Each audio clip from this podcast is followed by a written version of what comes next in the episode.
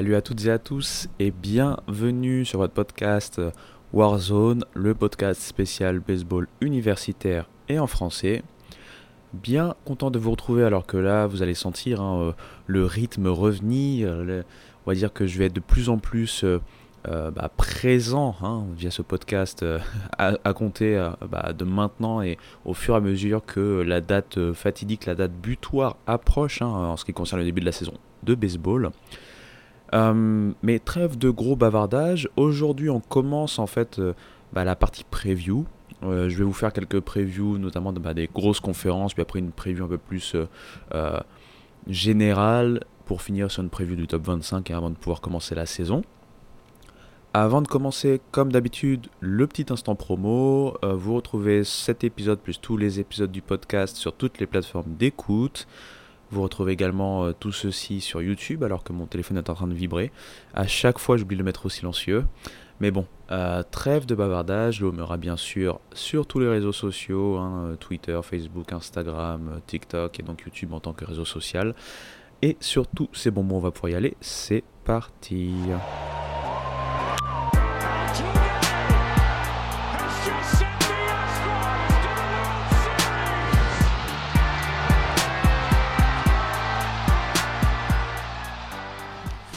Alors, on va commencer cet épisode ou cette partie, on va dire preview, en parlant de la meilleure conférence du pays, hein, quand on parle de baseball universitaire ces dernières années.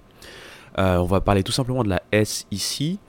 Je le rappelle par exemple hein, à titre euh, ou pour ordre d'idée, hein, pour se faire une idée, euh, les trois derniers champions universitaires sont issus de la SEC. l'année dernière LSU, l'année d'avant Ole Miss et l'année encore d'avant Mississippi State. De manière générale, depuis 2017, euh, il n'y a eu qu'une seule fac qui n'a pas été, enfin, championne, qui ne faisait pas partie de la SEC, c'est Oregon State, hein, le Oregon State, comme j'aime à le rappeler, de Adley Richman notamment, hein, et Stephen Kwan. Ça, c'était en 2018. Donc, faut savoir, 2017, c'était Florida. 2018, Oregon State. 2019, le Vanderbilt hein, de Kumar Rocker notamment. Et donc, 2020, vous le savez, avec le Covid, ça avait été annulé. 2021 Mississippi State, 22 Ole Miss et 2023 LSU. Euh, pour donner un autre euh, ordre d'idée hein, de la puissance de la conférence en tant que telle et ce qu'elle est capable de générer en termes euh, d'équipes qui vont en fait dans le tournoi national, hein, dans les meilleures 64 équipes. Hein. C'était pas très français comme je l'ai dit, mais vous avez compris, les 64 meilleures équipes, bien entendu, qui se retrouvent pour le tournoi national. On avait donc 10 représentants de la SEC, 10 sur les 14 équipes présentes en SEC. Donc on avait Alabama, Arkansas, Auburn, Florida, Kentucky, LSU, South Carolina, Tennessee, Texas AM et euh, Vanderbilt. Donc tout ça pour dire encore une fois que c'est la plus grosse, la meilleure conférence du pays. De manière historique, ça n'a pas toujours été le cas, hein. je le rappelle assez souvent, mais la PAC-12 a souvent été comme la meilleure conférence du pays. En général, les facs de l'ouest et sud-ouest américains ont été historiquement euh, parmi les meilleurs du pays, mais on va dire depuis les années 90, ça a, tendu petit à petit et de manière plus régulière depuis les années 2010 à switcher vers cette fameuse S ici. Pour finir avec ce petit volet histoire, vous savez que moi je suis assez féru d'histoire.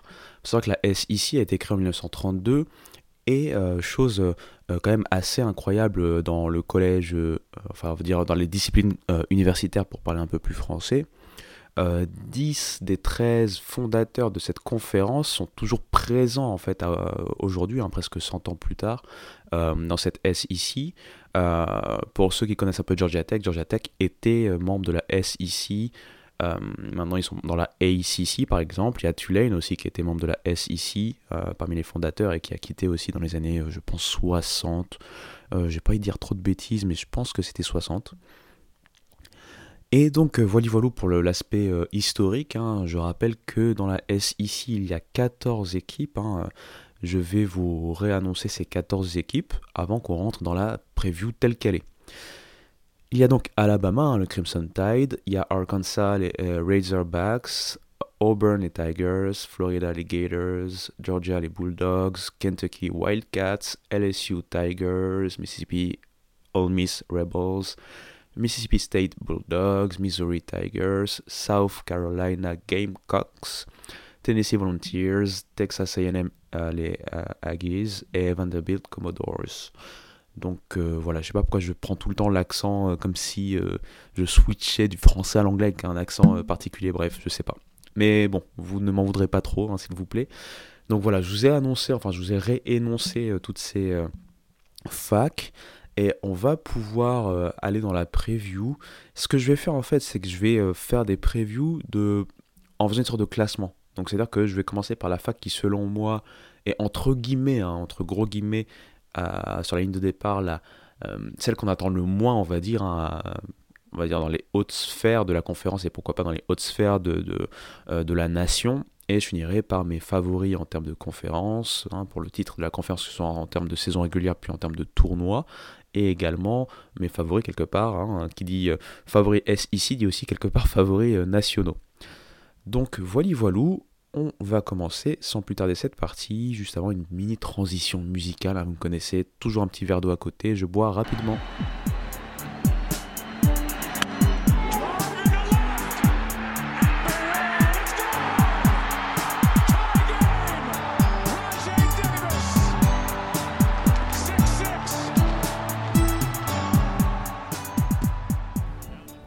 Alors, en position, on va dire numéro 14, entre guillemets, hein, c'est-à-dire l'équipe que je vois le moins, en fait, euh, euh, bah, briguer la tête de la S ici, pour moi, c'est Missouri.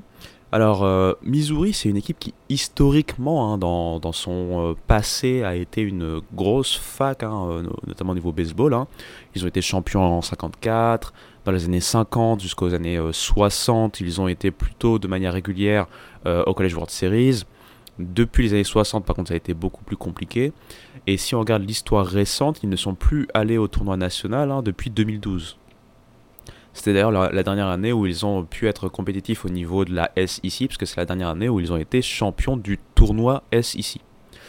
Euh, Missouri, en fait, j'ai l'impression que c'est assez compliqué, dans le sens où, euh, bah, par exemple, là récemment, ils ont euh, changé de coach. Hein. donc maintenant, Kerrick Jackson remplace Steve Bieber.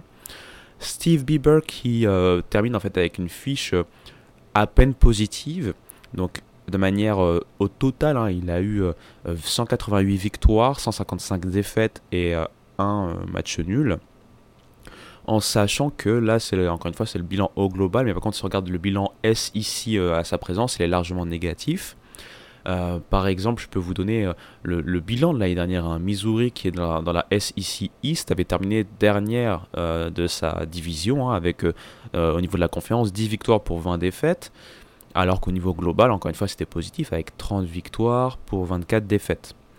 Comme je le rappelle assez souvent, hein, on a un calendrier global avec des matchs contre des équipes qui ne sont pas forcément de sa conférence, et on a ensuite les matchs qui comptent dans le calendrier de conférence, des matchs contre les équipes de sa conférence. Donc il y a beaucoup de choses en fait encore de nouveau à mettre en place hein, au niveau, euh, au niveau euh, de Missouri. Et donc Eric Jackson, il doit le savoir, hein, il vient avec un new coaching staff, donc euh, une nouvelle énergie. Cette énergie, il va falloir la, qu'elle se traduise hein, par une certaine progression. Je pense qu'il n'y a pas de, on va dire, il n'y a pas de stress en termes de résultats. Mais ce qu'il va surtout devoir amener, enfin ce qui va surtout devoir être amené du côté de Missouri, c'est euh, une certaine, certaines habitudes, une habitude de la gagne, relancer un peu tout ce système, pouvoir trouver des joueurs de talent, pouvoir les former comme il faut, pouvoir apporter en fait une, une onde positive, une onde de victoire, hein, ça compte aussi, et, et c'est pas pour rien que Gary Jackson revient avec un ancien de la maison, euh, l'un des derniers coachs euh, représentants ou représentatifs d'une période où Missouri allait beaucoup mieux, c'est Tim Jamison. ce coach a été coach pendant, je pense, 20 ou 21 ans de mémoire. Euh, j'ai ma fiche, donc je vais le à 95 à 2016, où il a 21 ans. Et euh, c'est sous lui qu'on a eu la dernière fois, euh, la dernière présence, on va dire, de Missouri au niveau tournoi national. Missouri en tant que champion de la SEC. Et Missouri également en, en termes d'équipe capable de gagner des regionals. C'était en 2006. Donc Tim Jamison a été l'architecte derrière tout ça. Donc cette fois-ci, il va être plutôt assistant hein, euh, de, de, Kerrick Jackson. Et euh, je pense que euh, c'est dans une logique de pouvoir apporter en fait déjà toute son expérience, mais surtout ça, son mindset de la gagne en fait, si ça, fait sens pour vous. Si on, regarde un peu côté joueur, on peut diviser un peu cette prévue en deux parties. Déjà la partie au niveau des lanceurs, il n'y a rien d'incroyable. faut savoir, c'est que l'année dernière, ils ont eu beaucoup de problèmes de blessures hein, dans le pitching staff. Euh, il y a pas mal de joueurs qui ne sont pas de retour. Et de ce que j'ai lu sur les rapports, notamment de DR Baseball, le joueur que l'on voit le plus hein, comme potentiel starter le vendredi, donc le, le potentiel ace entre guillemets, c'est Logan Lunsford. Donc c'est un sophomore. Ce qu'il avait montré en fait, euh, qui font, enfin qui fait que euh, beaucoup de gens ont de l'espoir sur lui, c'est euh, en tant que starter pendant les matchs de, de, de, comment on appelle ça de mi-semaine, puisque comme je le rappelle, hein, il y a les matchs qui comptent le plus, c'est les matchs du week-end, avec là vraiment sa rotation type, et ensuite les matchs de mi-semaine qui permettent aussi de tester euh, des joueurs un peu plus juniors, on va dire un peu plus jeunes, ou euh, de tester d'autres combinaisons, notamment en termes de lanceur, et de reposer bien sûr sa rotation partante. Eh bien, il avait été très bon en tant que euh, lanceur partant de mi-semaine, tellement que suite à la cascade de blessures, il avait fini par faire partie de la rotation bah, principale, hein, la rotation du week-end. Malheureusement, ça s'était pas très bien passé, puisqu'il avait, il a terminé la saison avec une fiche de 6 euh, diarrhées. Et malgré tout, avec euh, ce qu'il est capable de faire, hein, c'est un lanceur qui a une fastball euh, à 92-93 miles par heure, hein, de ce que j'ai noté du, rapport d'automne de, de Baseball. Il a aussi une slider assez intéressante, il a une curveball et une changeup. Donc il a tous ses lancers. Ça ne veut pas dire par contre qu'il arrive à maîtriser tous ses lancers. Sa balle rapide n'est pas très rapide hein, quand on compare à ce qu'on voit de nos jours en termes de, célérité. Et pareil, quand on regarde un peu les chiffres autour de, euh, de sa slider notamment, c'est pas incroyable. Par contre, euh, de ce que j'avais lu, quand il lance ses sliders curveball ou alors sa change, sa change up, il a environ 40-45% de whiff rate. Le whiff rate, c'est euh, le nombre de fois où les gens s'élancent pour euh, frapper, mais ils loupent en fait la balle, hein, tout simplement. Donc, avec euh, cette idée qu'il arrive à, montrer une certaine progression, on, partirait sur lui en tant que starter principal. Un autre lanceur que, voilà, que j'ai noté hein, parmi les lanceurs dont parlait beaucoup d'Air Baseball, c'est Yann Loss, qui pour lui, est, lui pour le coup est un senior. Euh, il faisait partie de ces joueurs euh, qui ont été euh, bah, ralentis par les blessures la saison dernière. Et malgré tout, normalement, c'était un joueur qui devait faire partie de cette rotation du week-end. Il a dans son arsenal une curveball, une change-up et une balle rapide entre 89 et 92 miles par heure. Donc là encore, ce n'est pas ce qu'il y a de plus incroyable. C'est un lanceur southpaw, donc un lanceur gaucher. souvent, les lanceurs gauchers ont cet aspect, notamment sur les lancers off-speed, qui est toujours très intéressant. Les lancers de vitesse aussi peuvent avoir du mouvement, donc c'est ce qui est toujours intéressant et toujours recherché. Euh, d'autres noms que je vais vous euh, euh, lancer, mais vous n'avez pas besoin de les retenir. On parle aussi pas mal de Javin Pimentel. Javin Pimentel est aussi un joueur d'expérience. Et par contre, il avait un IRA assez faible, hein, à 6,92. Un autre joueur, encore une fois un joueur de très, grosse expérience, c'est Carter Rustad, puisqu'il a euh, la particularité d'être un senior de cinquième année. Hein. Je rappelle, avec le Covid, hein, il y avait eu euh, une année d'éligibilité en plus, c'est-à-dire que c'est un senior, mais pas euh, graduate encore. Ah, il a cette éligibilité d'un an de plus. Donc voilà, voilà en termes de lanceurs principaux, notamment vis-à-vis de la rotation. Je vais pas rentrer dans le détail de tous les lanceurs, notamment du bullpen, hein, puisque déjà je vois pas l'intérêt pour vous euh, d'avoir autant de noms de joueurs que vous ne suivrez certainement pas, hein, on, va, être honnête, à moins qu'ils arrivent à avoir des breakout years, et je ferai bien sûr mon possible pour en parler durant la saison. Mais j'ai envie passer plutôt du côté euh, maintenant euh, bah de, du line-up en fait. Qu'est-ce qu'on peut retrouver au line-up et qu'est-ce qui peut être intéressant pour Missouri? Et pourquoi au-delà du line-up j'ai envie de, switcher de ce côté-là? C'est parce que Missouri a une tactique très intéressante sur les dernières saisons notamment. Bah, bien sûr, c'est en fonction du groupe qu'ils ont et normalement, malgré les transferts, ça devrait pas trop déroger à cette règle. C'est qu'ils jouent small ball. Hein, en jouant small ball, hein, je rappelle, c'est-à-dire que euh, ça travaille beaucoup sur base. Le principe, c'est de pouvoir contacter, de pouvoir euh, avoir des coups sûrs. Euh, il y a, en tout cas, par rapport à ceux qui reviennent de l'année dernière, il y a très peu de frappeurs de puissance. Je vais vous faire un petit name dropping. leur meilleur joueur la saison dernière c'était Trevor Austin en termes de, de, coups, hein, en termes de frappe à la batte.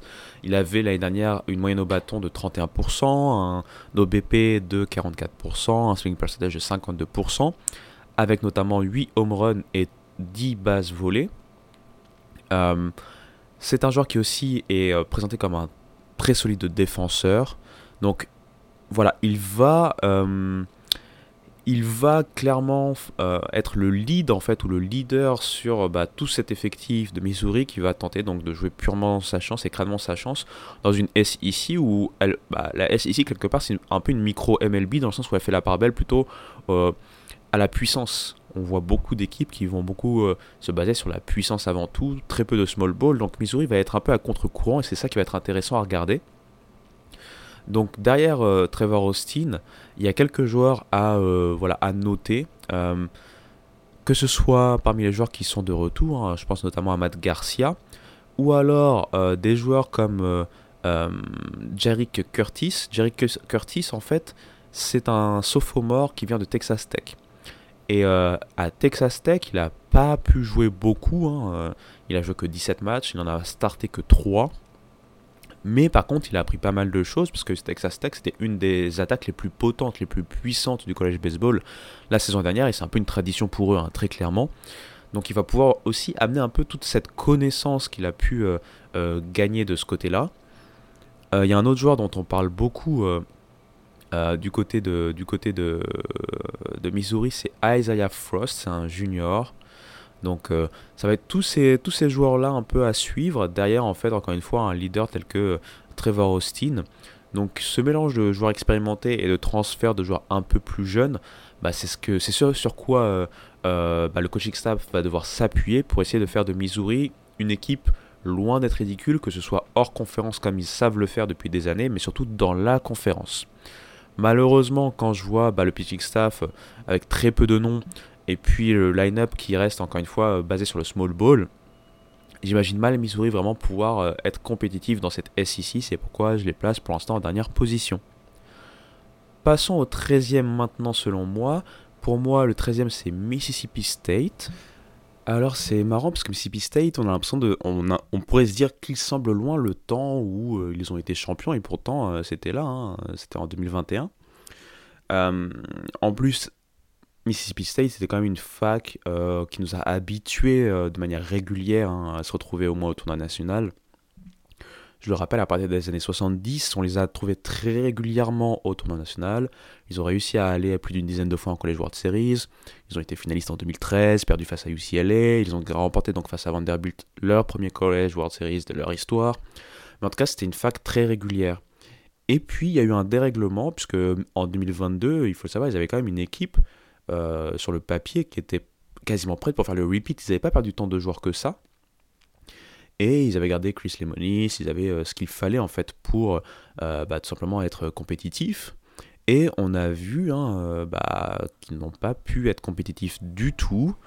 Donc voilà, c'est un peu la vie, on va dire, de...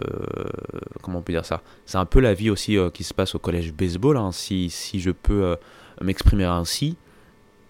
Et là, on se retrouve donc avec une équipe qui, en 2022 et en 2023, s'est retrouvée avec le même bilan, un bilan euh, de 9 victoires, 21 défaites.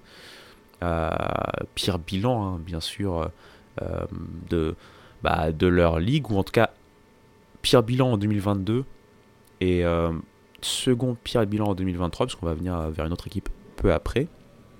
Mais bon, c'était pas reluisant. Euh, même au niveau euh, global, hein, je vous ai par exemple parlé de euh, Missouri. Bon, certes, c'est un calendrier peut-être un peu plus clément en dehors de la conférence, mais Mississippi State a terminé à peine à 50%, à 27 victoires, 26 défaites. Donc ça a été encore une fois une saison très compliquée. on s'est tous demandé bon bah qu'est-ce que va pouvoir faire Mississippi State pour redresser la barre? Et eh bien c'est ce qu'on va un peu voir avec cette preview en parlant de Chris Lemley justement, bon bah je pense qu'il va aussi arriver au bout d'un moment à un moment charnière dans le sens où pour l'instant la confiance reste de son côté, puisque c'est vrai qu'il a été euh, presque l'initiateur du dernier push, hein, puisque je rappelle que Mississippi State a été en College World Series en 2018, 2019 et 2021, donc trois saisons consécutives, hein, puisque la 2020 encore une fois Covid, et en 2021 il remporte le titre. Donc pour l'instant, ils gardent encore la main sur ce programme, mais au bout d'un moment, j'imagine que ça deviendrait compliqué. En termes de staff, il est en train de, enfin, il a fait quelques petits ajustements, amené des euh, personnes qu'il a bien connues dans d'autres, d'autres facultés. Hein. Je pense notamment à euh, Justin Parker, qui est son new euh, pitching coach. On va pas trop parler de staff. très clairement, il va devoir bah, espérer que les joueurs qui sont de retour fassent bien mieux que ce qu'ils ont montré la saison dernière. En termes de pitcher, je pense à des joueurs comme Colby euh, Holcomb, Holcomb qui a euh, eu un IRA de 8.25 la saison dernière. Euh, certes, sur un échantillon assez, assez faible, entre guillemets, hein, parce que 36 manches, et surtout en 36 manches, il avait quand même concédé plus de 40 buts sur balle. Donc, ce qui peut amener forcément à augmenter l'IRA de quelqu'un. lui, très clairement, on va euh, attendre de lui bah, qu'il montre plus de commandes, plus de contrôle sur sa balle rapide qui peut être très rapide pour le coup, puisqu'il a déjà atteint les 99 miles par heure. Il a une slider et une change-up. Sa change-up, c'est son arme de déception ultime, hein, comme beaucoup de lanceurs. Donc on va espérer un rebond de sa part. Euh, du, côté, euh, du côté des lanceurs toujours, il y a Jurangelo Cintier. Alors, je suis désolé, je dois euh, massacrer son nom euh, de famille, qui est pas facile à, à exprimer. C'est un sophomore, lui aussi avait un euh, très compliqué à 8.10, mais on va espérer un rebond de son côté. Et puis, je peux donner encore 2-3 noms, notamment Nate Dom. Nate Dom qui avait un IRE notamment la saison dernière de 4.07. Et puis Bradley Loftin Bradley Loftin, qui est donc un sophomore, qui avait un IRA l'année dernière de 3.08. Donc, encore une fois, c'était sur des échantillons assez, euh, assez faibles. Hein. Euh, et sachant que, surtout, Bradley Loftin, c'était quand même un joueur très attendu à sa sortie de lycée. Donc, on va espérer qu'il puisse euh, bah, faire mieux, c'est-à-dire avoir déjà plus de euh, constance, euh, tout simplement en étant plus présent, puisqu'il a été aussi blessé, hein, ce qui a euh, forcément ralenti sa progression. Donc voilà pour quelques pitchers. Maintenant, si on regarde du côté du line-up, allez, très clairement, on va espérer que Hunter Hines réussisse encore une belle saison, peut-être augmenter sa progression en termes de discipline à la batte, notamment en termes de moyenne à la batte, hein, puisque L'année dernière, il a eu des chiffres intéressants, 29%, hein. presque 30% de moyenne à la batte, 37, presque 38% d'OBP, plus de 68% de swing percentage, avec notamment 22 home runs et 61 points produits. Mais malgré tout, euh, on espère de le voir faire encore mieux, notamment en termes de moyenne à la batte, pour vraiment montrer que euh, c'est un euh, contender quand on parle de player ou de joueur de l'année en SEC. C'est très clairement ce dont a besoin Mississippi State pour pouvoir bah, se relever. Avoir un joueur comme lui qui a été très bon, montrer encore de meilleures choses. Euh, avec lui, on va espérer que Amani euh, Larry, le deuxième base, ou alors euh, Dakota Jordan, le right fielder, puissent continuer leur progression et montrer ce qu'ils ont montré la saison dernière notamment. Et puis, pour donner encore quelques noms, euh, je sais qu'il y avait un redshirt sophomore euh, dans l'outfield. J'ai mes notes quelque part. Voilà, Bryce Chance qu'on va espérer, euh, qu'on va espérer, voilà, montrer encore plus de choses. Et puis leur shortstop sophomore, David Mershon. Donc voilà, je vous ai donné quelques noms en fait à écouter de ci de là. De toute façon, je reviendrai bien sûr au fur et à mesure de la saison. Malheureusement, je trouve qu'il n'y a pas assez de profondeur et encore une fois, euh, et ça des deux côtés, hein, que ce soit en termes de pitching staff, en termes de constance de pitching staff, et puis en termes de line-up, c'est assez léger en termes de profondeur sur le papier, bien sûr, euh, en pré-saison. Tout ce qu'on peut espérer, c'est que le, monde qui est arrivé, notamment aussi en termes de transfert, plus les joueurs qui euh, sont, deviennent des sophomores ou des juniors, continuent leur progression et amènent en fait des choses qui n'ont pas été vues la saison dernière. Ce qui pourrait aider hein, du côté de Starkville Hein, pour euh, euh, retrouver Mississippi State euh, un peu plus en haut du classement. En 12e position pour l'instant, moi l'équipe que je vois c'est All Miss. Alors, Ole Miss, hein, c'est un peu une trajectoire, on va dire, entre guillemets, similaire à Mississippi State.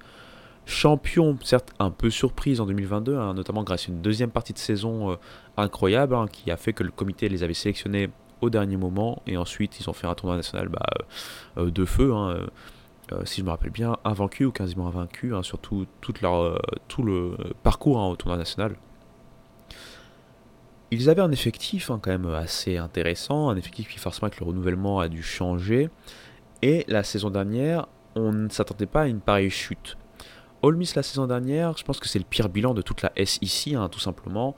Si je retrouve mes fiches, ils avaient terminé avec 6 victoires pour 24 défaites hein, en conférence. Et même au niveau global, ils ont terminé en bilan euh, négatif.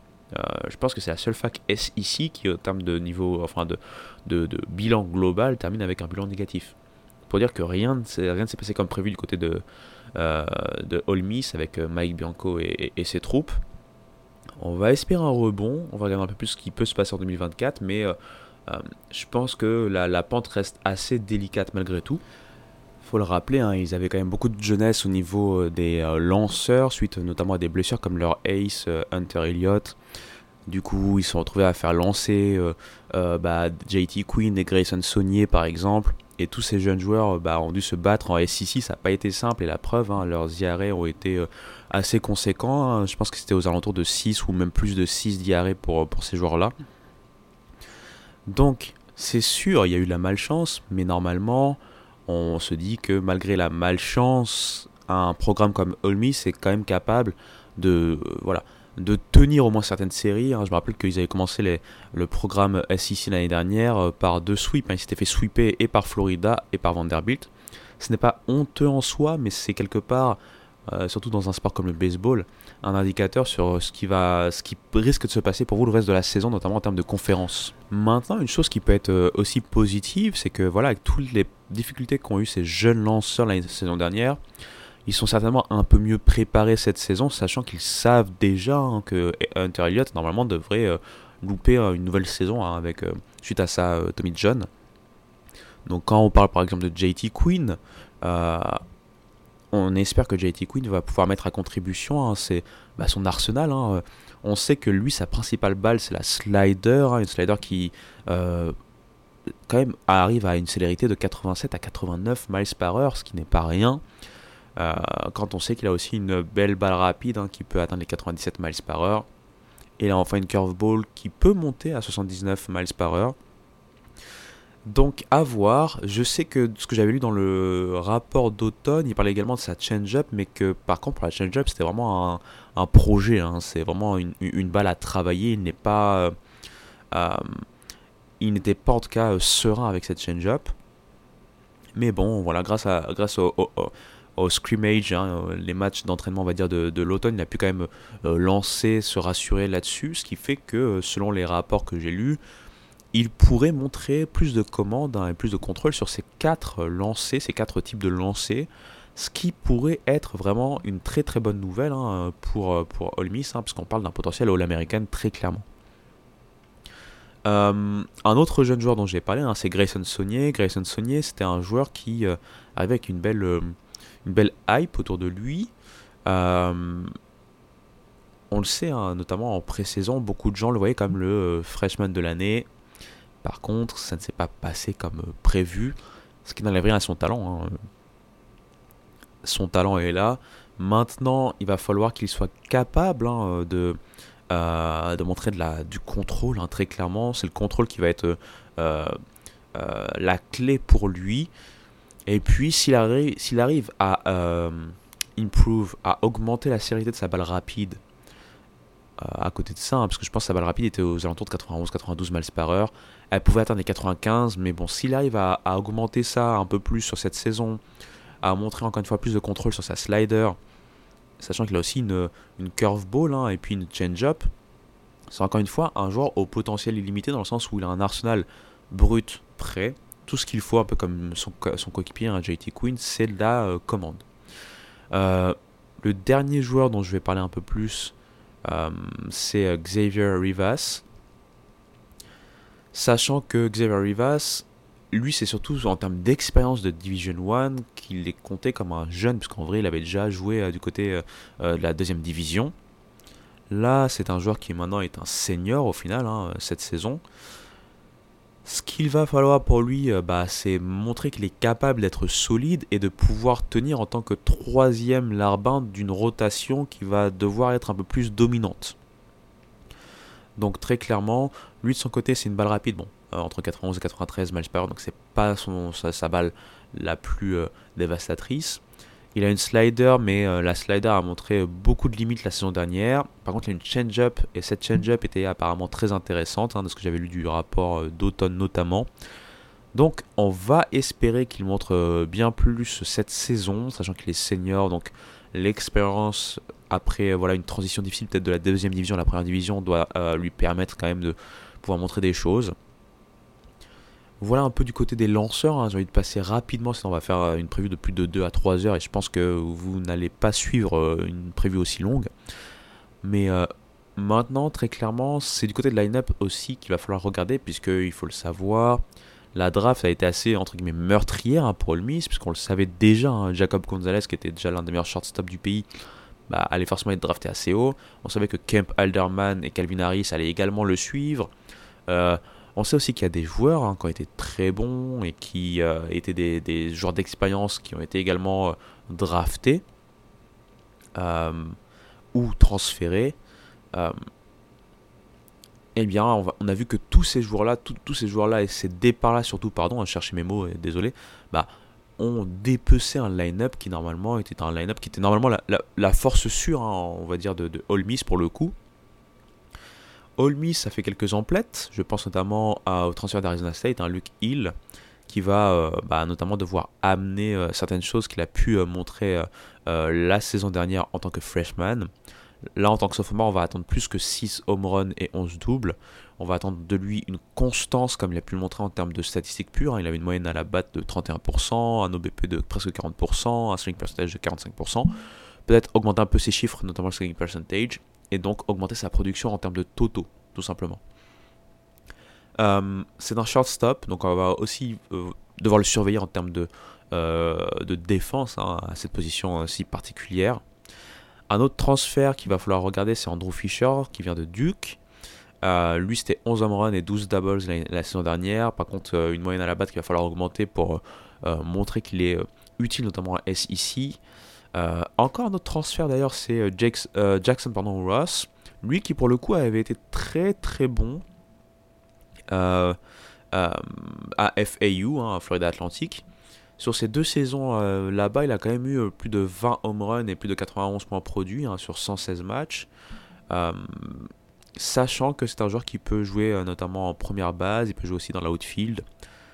On va espérer pour lui que la transition du mid-major vers la SEC se passe bien pour qu'il puisse amener un peu bah, sa régularité à la batte, hein, tout simplement.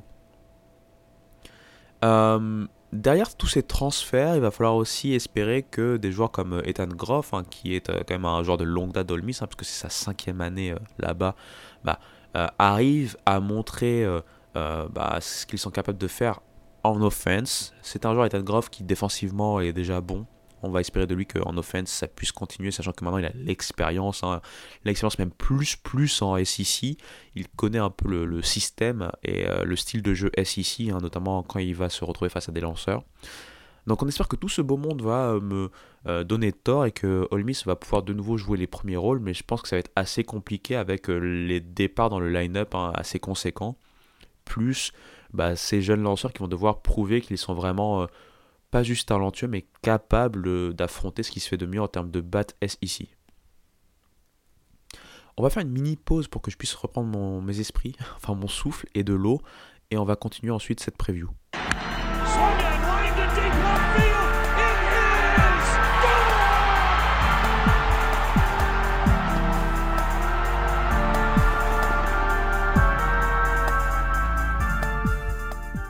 Reprenons là où nous en étions. Euh, on a fait donc le 14e, le 13e et le 12e selon moi. Là, on va rentrer dans une partie encore plus délicate puisqu'il va falloir un peu départager les équipes. Je le rappelle encore une fois, la saison dernière, il y a eu 10 équipes de la SEC qui se sont retrouvées au tournoi national. Ce qui tend à montrer qu'à partir du 11e dont je parle, c'est potentiellement des équipes qu'on pourrait retrouver euh, bah, euh, dans ce tournoi national en fin de saison. Donc voilà, c'est une sorte de petite description pour rappeler que même si là je vais donner un 11e puis après un 10e, etc., etc., ce ne sont pas forcément des équipes qu'il faut voir comme étant entre guillemets faibles. Sachant d'ailleurs que, que ce soit Ole Miss ou Mississippi State, ils peuvent, enfin, ces facultés peuvent très bien, encore une fois, se mêler à la lutte. Euh, j'ai un peu plus peur pour Missouri, mais euh, rien n'empêche euh, ces facultés de, se retrouver à la lutte. Et en se retrouvant à la lutte, elles pourraient avoir une chance d'être au tournoi national. C'est pour vous dire à quel point cette conférence est pimentée. J'ai pas trouvé le mot, donc j'ai dit pimentée. mais vous comprenez, voilà, il y a beaucoup de compétitivité, il y a beaucoup de concurrence dans cette, cette conférence. Donc justement, après ce petit, euh, cette petite pause et ce petit rappel, on va passer à ma 11e position. Et en 11e position, pour l'instant, je mets Georgia. Alors Georgia, les Bulldogs sont bien plus connus et renommés, on va dire, en euh, football, bien entendu, qu'au niveau du baseball. Euh, au niveau du baseball, de manière historique, n'ont jamais remporté de titre, par exemple. Ils ont eu quand même une période dans les années 2000 où ils allaient assez régulièrement au College World Series. Leur dernière apparition au tournoi national, c'est 2022, donc c'est assez récent, hein, sachant qu'ils ont euh, euh, été. Euh, en 2018, 2019 et 2022, ils ont donc réussi à intégrer ce tournoi national. Par contre, quand on regarde un peu l'aspect historique, c'est vrai que depuis la fin des années 2000, on n'a pas vu grand grand chose non plus, que ce soit en SEC ou après au niveau national concernant Georgia. Ils ont par contre des motifs de satisfaction ou des motifs d'espoir parce qu'ils ont fait quand même une grande, euh, comment je peux dire ça, une grande lessive. Alors quand je lessive, c'est peut-être un peu péjoratif, mais ils ont non seulement euh, laissé partir pas mal de joueurs, mais ils ont également récupéré beaucoup de joueurs. Et avant tout d'abord de parler des joueurs, j'ai envie de rappeler que Georgia vient de recruter un entraîneur en tant que head coach, head coach pardon, qui est Wes Johnson. Et Wes Johnson, c'est pas n'importe qui, puisque c'était le pitching coach de LSU l'année dernière, à LSU qui a donc été champion national. Euh, des rapports que j'ai lus, hein, euh, il a amené une certaine vague d'optimisme. Il y a d'ailleurs une vidéo un peu promo de Georgia à l'une de ses réunions où il fait comprendre à ses joueurs, hein, bien sûr, il y a un côté très américain derrière ça. Il n'y voyait rien de péjoratif quand je dis ça. Hein. Je, vais aux États-Unis d'ailleurs, donc je connais bien, mais c'est plus pour dire en fait cette volonté d'amener du positif, de l'optimisme et surtout de ne pas déroger à la règle de mettre en place, on va dire, euh, des objectifs, et notamment l'objectif qu'il a mis, amené à ses joueurs en voyant son roster, c'est de se mêler à la course en SEC, mais surtout de se qualifier pour le tournoi national euh, en juin prochain. Donc Wes Johnson va avoir pas mal d'outils, puisqu'il y a eu euh, beaucoup d'arrivées, notamment via des transferts. je ne vais pas vous faire la liste de tous les noms, mais euh, si on a envie de garder quelques noms, je sais qu'il y a un joueur de Baylor qui avait fait une bonne saison, surtout défensivement en tant que shortstop, c'est Colby Branch, et il n'est que sophomore, hein, donc euh, encore une belle marge de progression. Euh, il y a un joueur que j'avais beaucoup vu l'année dernière dans l'attaque potente, l'attaque puissante de Texas Tech, c'est Dylan Carter, un outfielder, et qui vient donc renforcer aussi Georgia.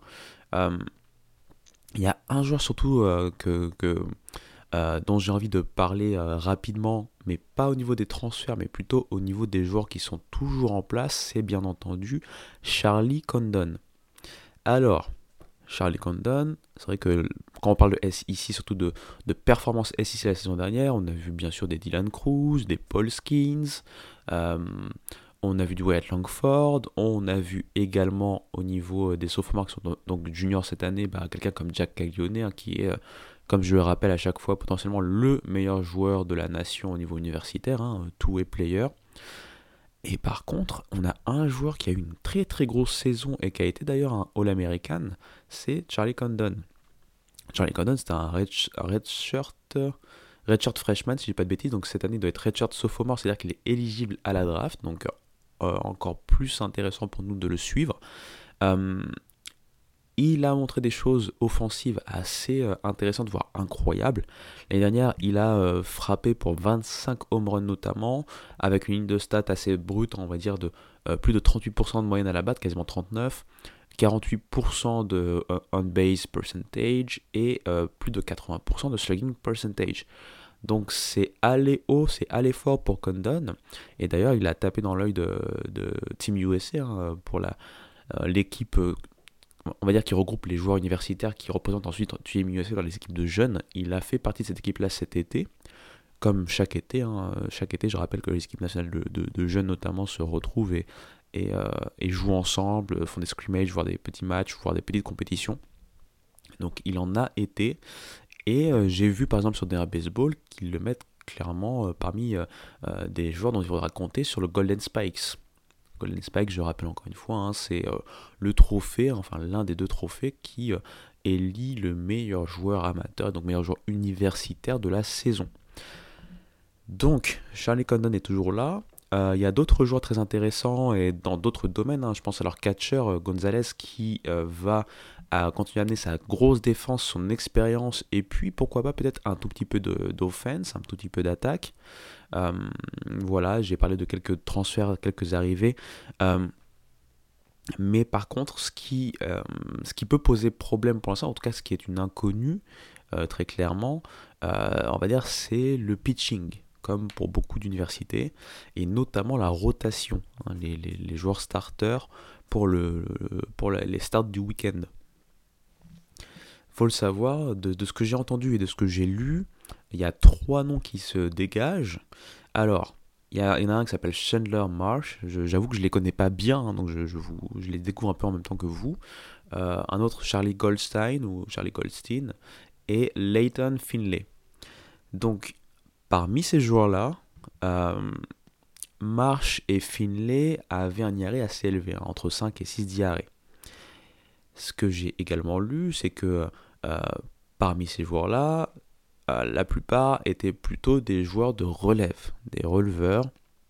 Donc, vous les voir en fait passer de releveur à starter, c'est un peu la grosse inconnue, puisque forcément, c'est pas le même, c'est pas la même charge de travail, c'est pas la même pression, c'est pas la même façon de, de, mettre en place en fait sa stratégie euh, lors des matchs, et surtout, est-ce qu'ils ont assez euh, de, d'arsenal, enfin assez d'armes dans leur arsenal hein, de, de, lancer.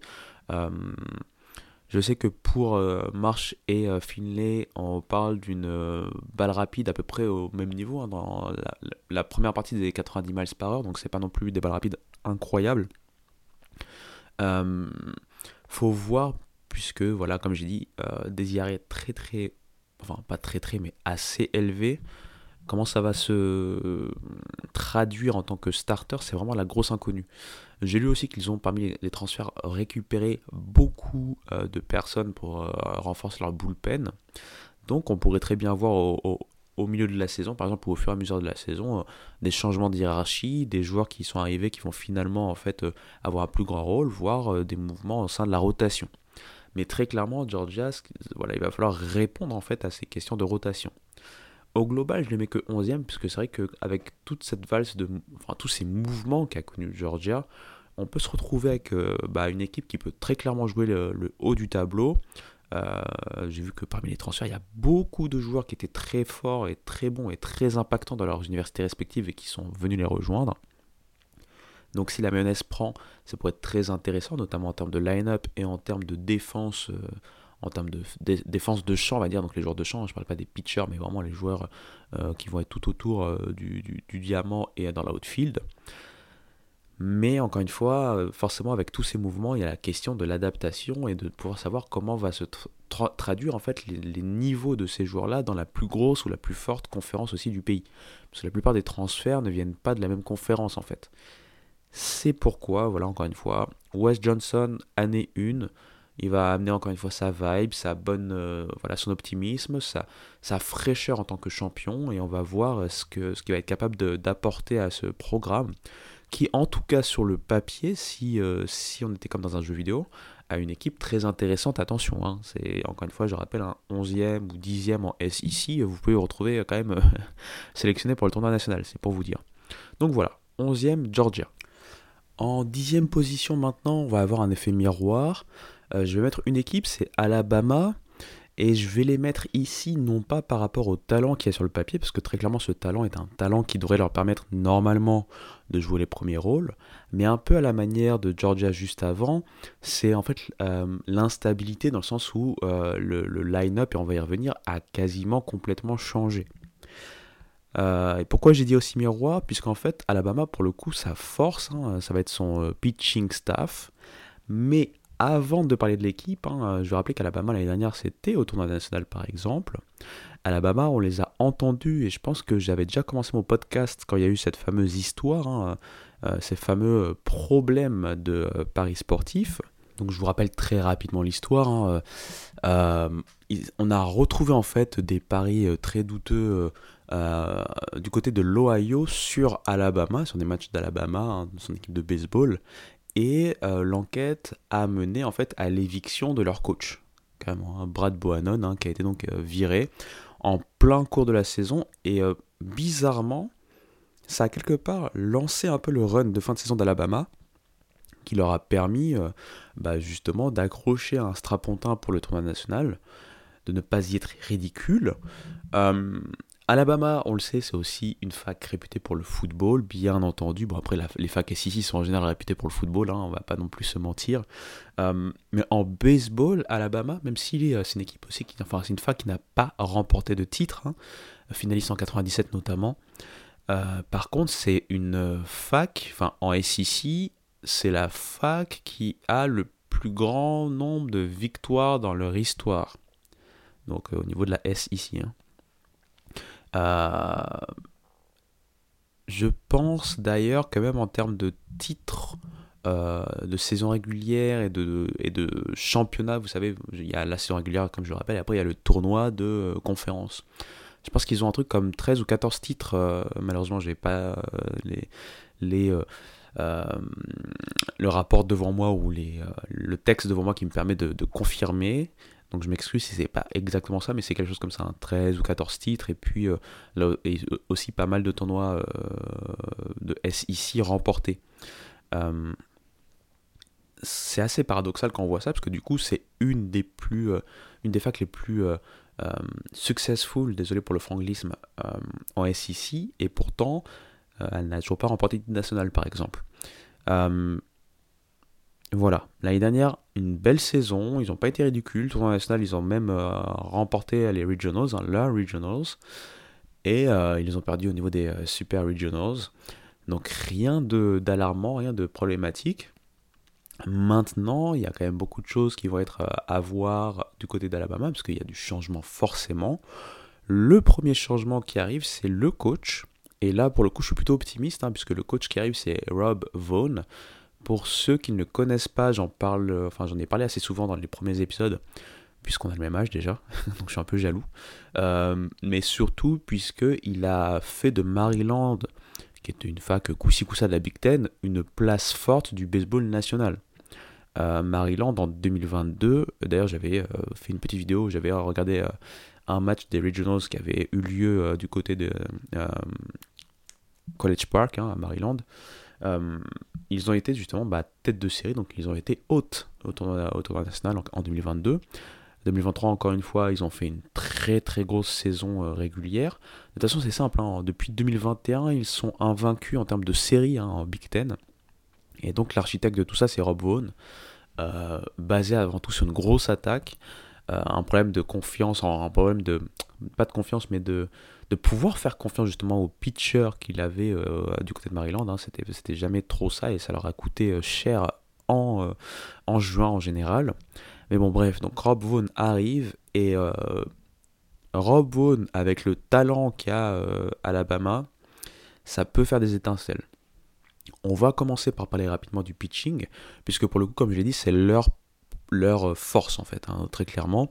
L'année dernière, ils avaient euh, des joueurs en fait comme Ben S ou euh, Aiden Mosa, euh, Alton Davis qui étaient déjà très très bons, qui a permis à Alabama d'être d'être très bon au niveau national.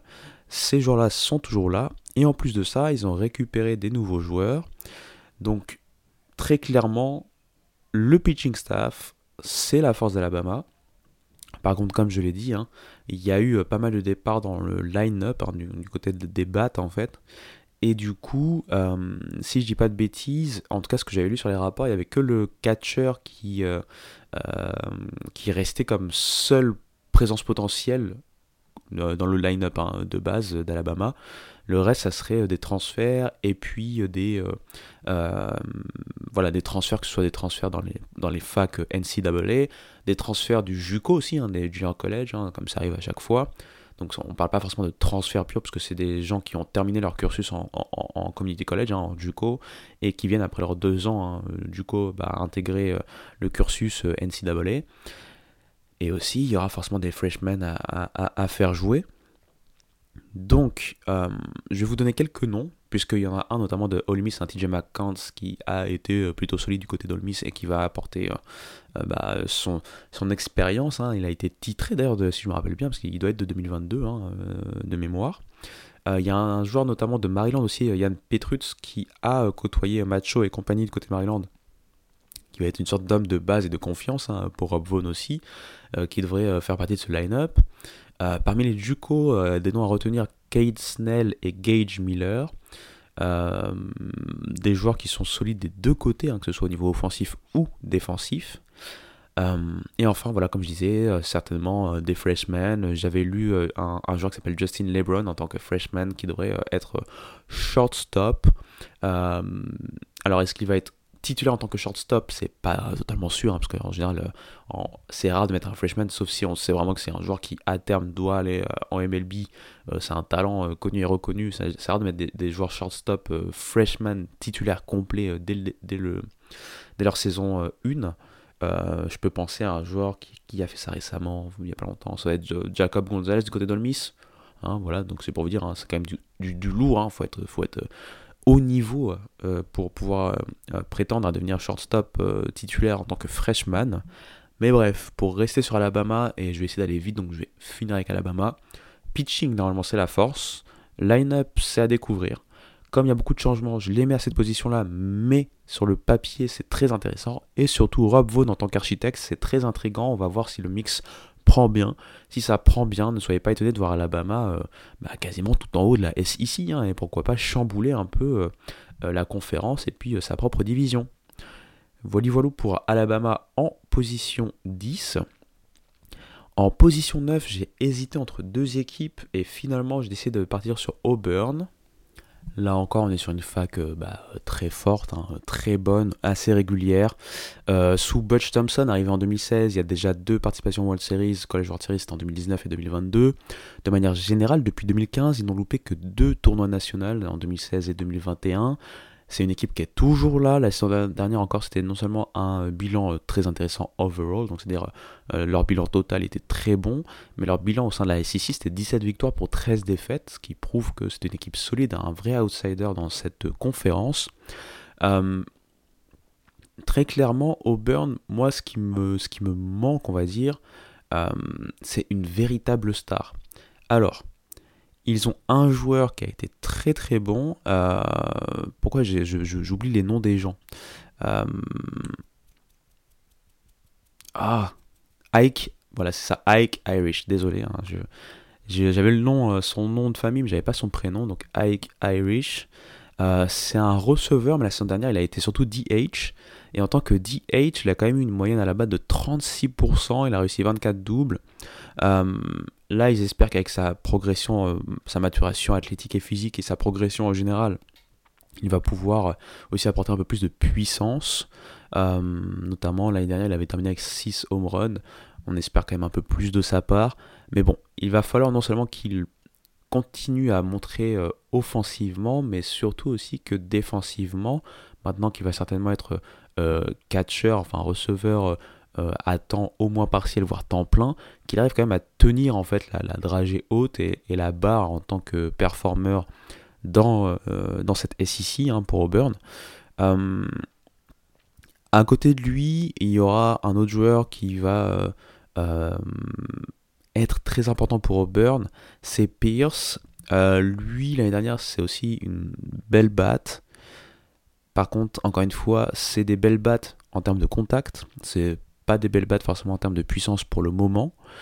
Donc voilà, c'est là où j'allais euh, venir, c'est que moi la première, le premier problème que j'ai avec Auburn, pour pas les mettre plus haut, c'est un, un, groupe très solide. Très clairement, quand on voit tous les rapports, quand, quand j'écoute aussi euh, College Baseball Central et compagnie, voilà, Auburn est toujours placé assez haut puisque en fait on voit que c'est une équipe qui a pas beaucoup de faiblesses en tout cas sur le sur le, le papier au départ, mais c'est une équipe qui manque de, de, on peut dire de, star power entre guillemets au niveau euh, universitaire.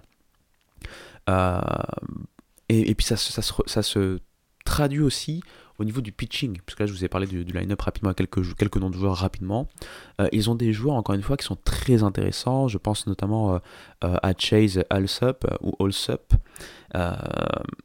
c'est un joueur qui est là depuis maintenant deux saisons, qui va il va faire sa troisième saison là, avec Auburn, et qui a montré une barre rapide très intéressante. Son problème, c'est des problèmes de contrôle, c'est des problèmes de commande. Donc s'il est capable de montrer cette commande, ça pourrait être très intéressant pour, euh, pour euh, Auburn, hein, pour les Tigers. Et surtout, ils ont une grosse interrogation, c'est Joseph Gonzalez.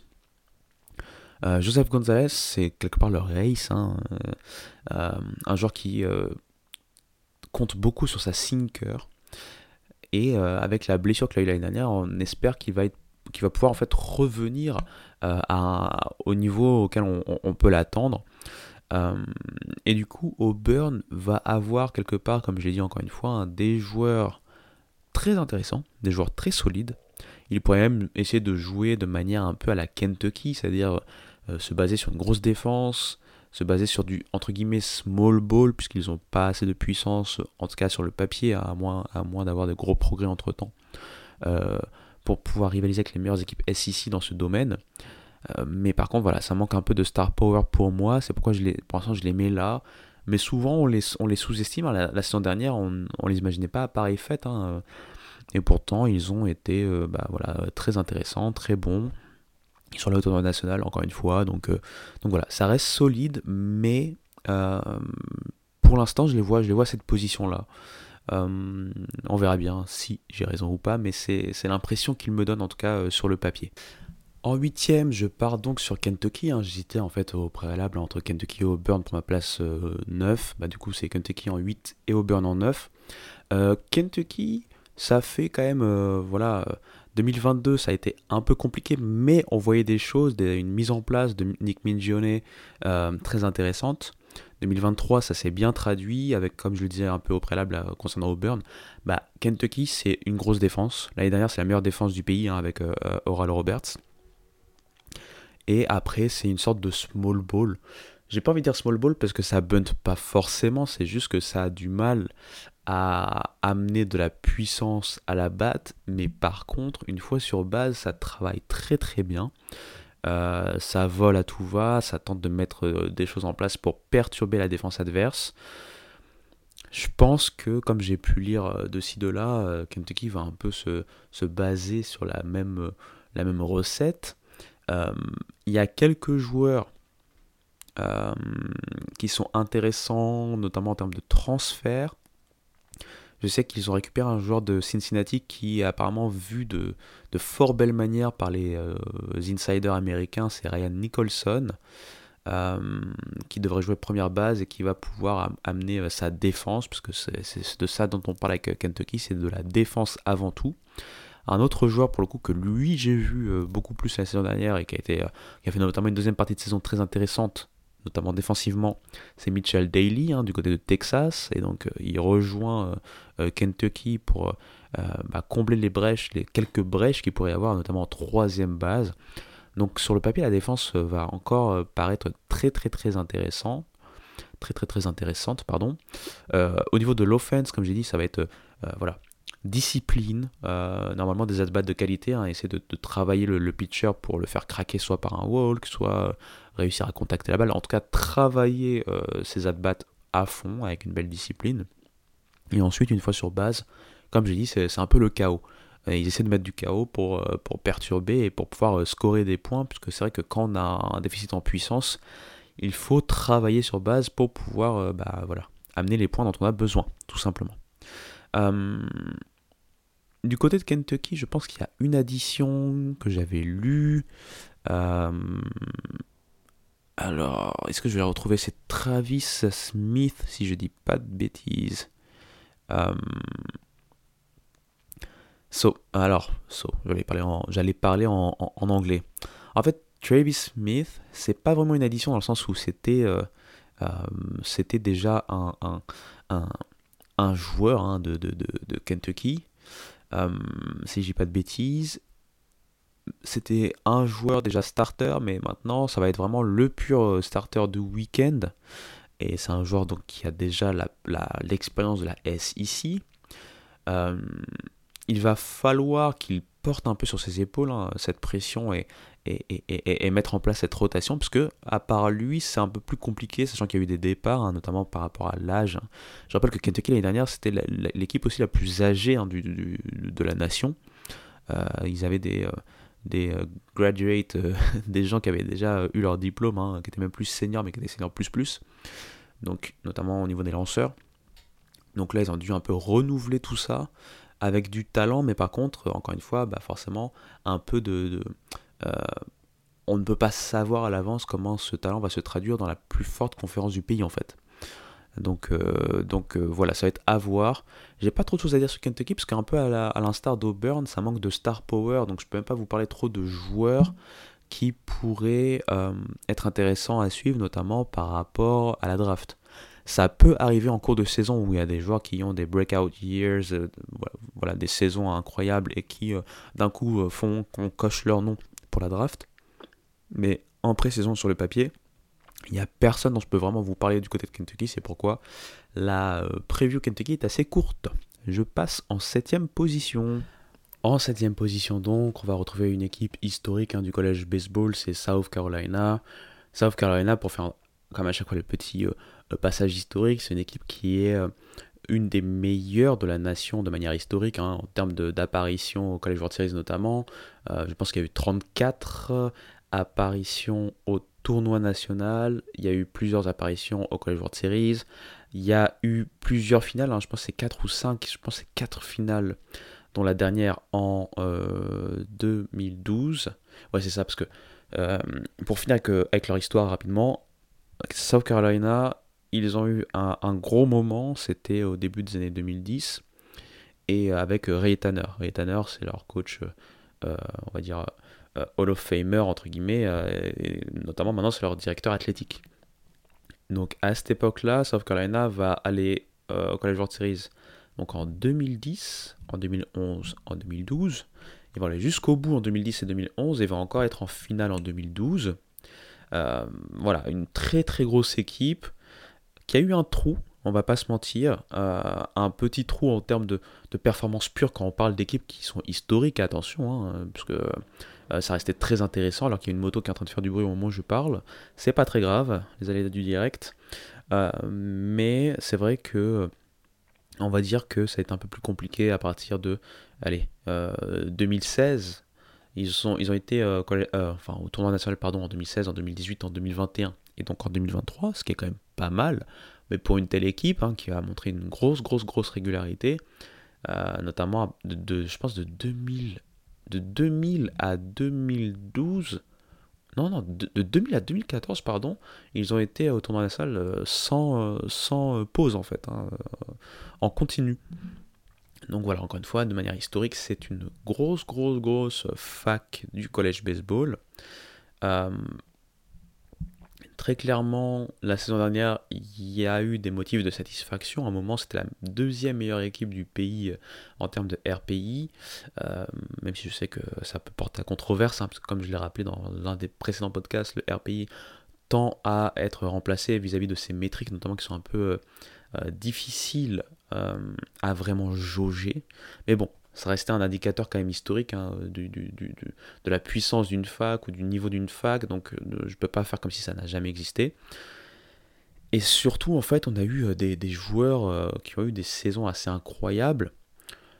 Du côté de Georgia, je vous ai parlé de Charlie Condon en tant que redshirt freshman qui a été freshman de l'année. Bah, en termes de freshman de l'année la saison dernière, on en a un qui se pose ici, c'est bien sûr Ethan Petri, Ethan Petri, pour moi, tenait la corde hein, pour le freshman de l'année, mais il a eu une, petite baisse de régime, notamment suite à des petits pépins physiques en fin de saison.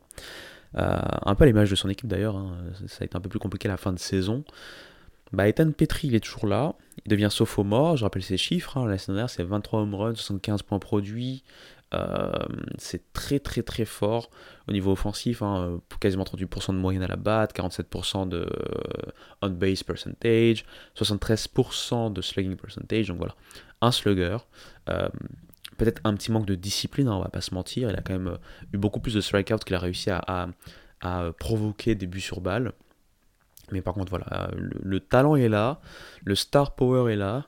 à ses côtés, on peut retrouver des joueurs hein, qui vont euh, devoir encore montrer une, autre progression, on va dire. Hein. Je peux penser à Cole Messina, le, receveur déjà.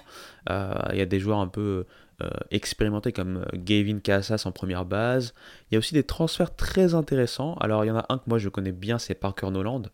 Parker Noland, en fait, c'était un des joueurs un peu historiques hein, de, de, Vanderbilt. du coup, là, il est redshirt senior maintenant et il a transféré du côté de South Carolina pour amener aussi euh, euh, un peu plus de battes, encore plus de battes, hein, et pour déplumer Vanderbilt d'encore un peu plus de, de battes, on va reparler plus tard. Euh, voilà, il y, a du gros joueur. Il y a aussi, ah oui, il y a aussi un transfert qui est très intéressant, c'est Blake Jackson. C'est pas forcément un joueur très connu parce qu'il était de côté de Charlotte hein, en conférence USA, mais ça a été une très belle saison pour lui la saison dernière, notamment au niveau offensif. Donc encore un autre joueur qu'il va falloir, euh, va falloir surveiller. Et surtout, c'est un center fielder qui est euh, assez intéressant au niveau défensif. Donc voilà, il y a de quoi faire en termes de, line-up. Euh, en termes de, de pitcher, j'ai envie de dire que c'est là où le bas blesse pour moi, notamment en termes de starter. Quand je regarde un peu leur fiche, je sais que normalement le, euh, le starter numéro 1 devrait être euh, Eli Jones. Il devrait être accompagné de Matthew Baker et Roman Kimball, mais il ne faudrait pas faudrait pas être étonné si des Dylan Eskew, par exemple, euh, s'il arrive à faire beaucoup mieux que la saison dernière, hein, bien sûr, arrive à, faire des choses. Hein. Roman Kimball, par exemple, lui, c'est un redshirt, hein, sophomore, donc l'année dernière, il était redshirt, il n'a pas joué, il va pouvoir peut-être amener un, peu de stabilité. Eli Jones, ça a été quand même un IRA de 3,95, c'est pas, c'est pas dégueu, euh, mais c'est pas non plus incroyable. Matthew Baker, c'était 4,83. Dylan Eskew, bon, c'était 8,22, mais par contre, c'est celui qui, moi, quand je l'ai vu, parce que euh, voilà, j'ai eu la chance de, le voir, euh, c'est celui, j'ai envie de dire, qui presque montre des, choses en termes de, de, de diamants bruts plus intéressantes. Euh, mais je rappelle surtout, c'est que South Carolina, à la base, euh, ils avaient des, des, joueurs, des lanceurs très très très bien, euh, enfin très très forts simplement. Je pense à Will Sanders, je pense à Jack Mahoney, Noah Hall. Donc tous ces joueurs-là vont, être, vont devoir être remplacés. Hein. Voilà, je vous ai parlé de Eli Jones. Encore une fois, Eli Jones, la saison dernière, c'est une bonne saison en tant que starter, mais pas forcément starter de week-end. Euh, Matthew Baker, c'est moyen. Hein, euh, et, surtout, il va falloir que ces joueurs-là montrent qu'ils sont capables d'être de, des starters viables. Voilà. Euh, forcément, un peu lié à ça, hein, j'allais dire que la défense n'est pas forcément incroyable et rassurante. Ça peut être lié aussi au, à peut-être la baisse de qualité en termes de pitching, mais même au niveau global, la défense déjà l'année dernière c'était pas incroyable. Donc, euh, euh, on va voir ce que ça donne. Mais bon, au niveau de l'attaque, par contre, je me fais très peu de soucis. Ça devrait être très intéressant. voilà, comme je vous l'ai dit, hein, Ethan Petri, c'est le joueur à suivre. Euh, il pourrait pourquoi pas être un candidat au, joueur SEC de l'année par exemple. Donc, euh, donc voilà. South Carolina, ils sont sur une pente ascendante. Ils ont en plus de, quand même euh, voilà, de la jeunesse. Hein. Ils ont un mélange de jeunesse et d'expérience assez intéressant, notamment dans le line-up. Ils ont des transferts intéressants encore une fois. Donc je les vois en septième position. C'est le pitching staff qui va devoir prendre la relève de certains joueurs très bien coté la saison dernière et c'est là le gros point d'interrogation. Mais bon, on va voir. Et on va passer sans plus tarder au sixième. Vous commencez à entrevoir le bout du tunnel. Hein. On est au sixième. Vous inquiétez pas, on va finir par y arriver. Et en sixième position, on arrive dans le très très lourd pour moi au niveau offensif. C'est peut-être pas non plus la meilleure offense de S ici, mais elle fait très clairement peur. Je parle bien entendu de Texas AM. Euh, Texas A&M au niveau historique c'est une bonne fac, c'est pas non plus la plus grosse fac, bon après ils n'ont pas été tout le temps S ici pour le coup, hein. euh, donc euh, ça fait pas forcément de sens de, de les comparer en termes d'historique SEC, mais c'est une équipe qui a réussi à aller à quelques College World Series. Hein. Je pense qu'il y en a 7, et d'ailleurs ils étaient au College World Series 2022, hein, l'année du titre de All Miss. Là, en fait, ils allaient mal en 2021. En 2022, ils récupèrent euh, Jim euh, Schlossnagel, hein, l'un des mythiques coachs de TCU en Big 12. Il vient, il arrive à redresser la barre. Alors ce qui est marrant, c'est qu'à la base, la, communication autour de Schlossnagel, c'était voilà, apporter quelque chose au, terme du enfin, au niveau du pitching, puisque Texas AM a une constante, ou en tout cas avait une constante qui semble ne pas s'être euh, réglée pour l'instant, c'est des problèmes de pitching. C'était pas fameux. Euh, lui venait avec une assurance, il avait amené des joueurs via transfert, etc. etc. donc on s'est dit, bon bah voilà, le pitching ne devrait plus être un problème. Euh, si, le pitching a toujours été un problème, mais par contre, l'attaque a été tellement forte depuis qu'il est arrivé, et toujours tellement forte, qu'ils ont réussi à chaque fois à tirer leur épingle du jeu, hein, que ce soit en SEC et après pour aller au tournoi national. Hein. donc 2022, encore une fois, c'est les College World Series euh, en tant que euh, strapontin, en tant que petite, on va dire petit présent hein, pour, pour saluer une belle deuxième partie de saison 2022. 2023, ça part encore un peu en mode diesel, mais encore une fois, une belle euh, deuxième partie de saison qui leur permet d'encore une fois d'intégrer le tournoi national. Et euh, là, il y a des joueurs dont on va parler. Euh, il y a du gros joueur. Le premier joueur dont j'ai envie de parler, et ce ne sera pas une surprise pour ceux qui ont un peu plus suivi ce podcast ou qui connaissent quand même un minimum le collège baseball, c'est Braden Montgomery. Braden Montgomery, depuis le lycée, il a attendu tout en haut, on en parle de lui, pourquoi pas la draft. Il arrive à Stanford, qui, est une fac très cotée du college baseball, hein, une des grosses facs du college baseball. Et là-bas, il ne déçoit pas, notamment euh, lorsqu'il joue en tant que joueur de chant ou en tant que DH. Euh, pour être très clair, c'est un two-way player. C'est pas un two-way player aussi affirmé comme Jack Caglione par exemple, puisqu'il n'a pas beaucoup lancé à Stanford. Et quand il a lancé, c'était pas ouf. Par contre, c'est toujours un potentiel two-way player. En offense maintenant, euh, la saison dernière, je vous donne quelques chiffres, hein, c'est 17 home runs, 61 points produits, euh, une ligne de stats assez, folle, hein, là aussi encore une fois, hein, quasiment 34% de moyenne, 46% de l'OBP, 61% de SLG, swinging percentage. Et surtout, euh, c'est un joueur qui arrive en fait dans une équipe qui est déjà forte offensivement. C'est un joueur aussi qui va donc avoir peut-être moins de pression au niveau offensif, puisqu'il aura des joueurs autour de lui qui sont déjà très bons, et il va pouvoir peut-être tirer son épingle du jeu pour faire une grosse saison en vue de, vous l'avez en mille, la draft, bien entendu. C'est un joueur qui est euh, projeté assez haut au niveau de cette draft qui arrive, et qui a tout intérêt donc à euh, prouver qu'il est capable.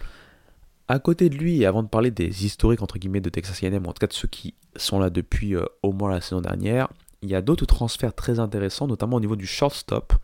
Ali Camarillo, euh, il vient de Big West, hein, si je ne dis pas de bêtises, hein, ça doit être un des Cal State. Je me demande si c'était Cal State, euh, Northridge de mémoire. Là aussi, très belle batte en termes de discipline notamment.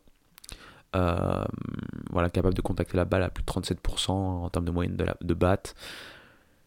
Et surtout au niveau défensif, puisque euh, Texas A&M c'est un de leurs problèmes, hein. il y a le pitching qui est le problème, puis ensuite la défense, euh, presque pas ricochet, mais même en général qui est un autre problème, eh bien Ali Camarillo dans cette position euh, cruciale de shortstop va certainement la faire le plus grand bien. C'est aussi un junior, c'est pas un joueur qu'on projette pour la draft, en tout cas à l'heure actuelle, en tout cas pas haut, mais par contre s'il arrive à faire des choses en SEC, au niveau défensif en tant que shortstop et qu'en plus de ça, sa batte continue à produire, en, tout cas en termes de, euh, moyenne, hein, parce que c'est pas forcément un joueur de puissance, mais attention, attention. Donc là aussi, c'est une saison très intéressante pour lui. Donc voilà pour les principaux transferts. Il y a aussi euh, en termes d'expérience un Ted Burton en première base qui vient de, Big Ten, hein, Michigan. Lui aussi, c'est un joueur très solide du côté de Michigan, surtout offensivement. Euh, Aiden Schott ou Aiden Scott, je ne sais pas comment on prononce, qui vient du côté de Columbia, euh, qui a fait de belles choses aussi. Là aussi, un senior. Donc, ça amène hein, de l'expérience, hein, l'expérience qui, est déjà là avec Ryan Targak, par exemple, en, deuxième base, pour ne parler que de lui. Mais par contre, on est obligé de revenir rapidement sur euh, la question qui fâche, c'est le pitching. Je sais qu'il y a un joueur à surveiller de côté des pitchers. C'est un transfert qui vient de Jacksonville State. Hein, c'est Tanner Jones. Alors, il n'avait pas des, pas des chiffres incroyables non plus, mais par contre, euh, voilà, il avait un arrêt de 4,65, 4,66, je sais plus. Mais par contre, euh, c'est un joueur qui peut produire du strike et qui peut produire à terme du strikeout, bien plus qu'il ne euh, provoque de but sur balle. Voilà. Donc ça peut être cette constante-là que peut amener euh, Tanner Jones en tant que pitcher starter potentiel du côté de Texas AM. On va espérer une progression de leur starter hein, sophomore Justin Lumpkin, lanceur gaucher qui est intéressant mais qui n'a pas réussi à vraiment traduire ce, talent brut au niveau de la SEC, hein, en tout cas sur sa saison freshman. Euh, il avait quand même lancé pour plus de 59 manches hein, et c'est un IRA de presque 6. Donc, euh, donc on va espérer euh, une, une, belle progression. après, je connais pas bien le bullpen, donc je ne vais même pas parler du bullpen, mais je sais qu'il n'est pas si coté que ça. On parle de tout le pitching staff en général qui n'est pas assez coté. Donc, j'ai pas l'impression que ce soit un gros problème puisque, euh, par exemple, la saison dernière, la saison d'avant, on parlait déjà des problèmes de pitching et pourtant ils ont fait un College World Series en 2022 et encore une fois un tournoi national en 2023. Donc, euh, c'est peut-être pas un problème, mais bon, s'ils veulent vraiment euh, passer d'équipes qui arrivent à faire des coups d'éclat à une équipe contenders pour le titre national, bah, le pitching va devoir quand même montrer plus que ce qu'il montre, que ce soit en SEC ou après au niveau national, bien entendu. Donc voilà. J'ai pas envie d'aller trop loin, mais Texas AM, c'est euh, c'est une grosse offense, c'est du fun, c'est vraiment une équipe euh, fun à avoir joué. Et bien sûr, j'ai oublié de parler du, joueur le plus important, pardon, hein. j'ai failli quitter euh, Texas AM sans parler bien sûr de JC Laviolette. JC Laviolette, c'est peut-être pas un nom dont on entend beaucoup parler, il était freshman l'année dernière, mais il était à la lutte pour le titre de freshman de l'année avec les Petri et les Condon. C'est un joueur qui, en plus de ses belles facultés offensives, hein, je pense que l'année dernière c'est 21 home runs notamment, 65 euh, points produits. Euh, c'est un joueur qui, en plus, au niveau défensif, en tant que euh, joueur de, de, champ centre, est très très très intéressant. Lui, pour le coup, avec cet axe, avec le, shortstop, et puis après si on repart vers le catcher, bah, ils peuvent amener un peu plus de stabilité défensive en fait à, cette équipe, une meilleure identité, ce qui pourrait lui permettre à terme de faire vraiment peur. Mais en tout cas, voilà, ils sont là, ils sont bien placés et je ne les mets pas ici pour rien. Avant d'entrer dans le top 5, euh, vous allez m'excuser, je vais juste prendre encore une dernière petite pause, hein, une petite transition musicale, je reprends un tout petit peu d'eau et on finit ça en beauté.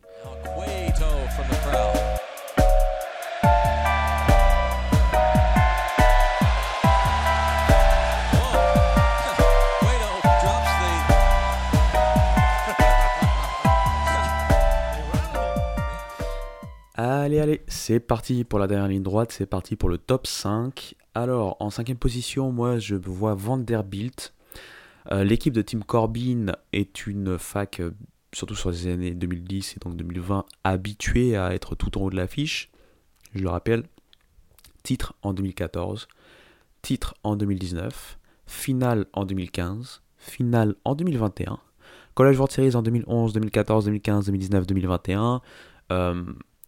Regionals gagné depuis les années 2000, on va dire, jusqu'à 2021. Euh, ça a été plus compliqué les deux derniers Regionals en 2022-2023. Ils n'ont pas réussi à s'en sortir, notamment en 2023. Ils se sont fait avoir par euh, Oregon alors qu'ils étaient, alors qu'ils étaient hautes hein, de ces Regionals, euh, Vanderbilt.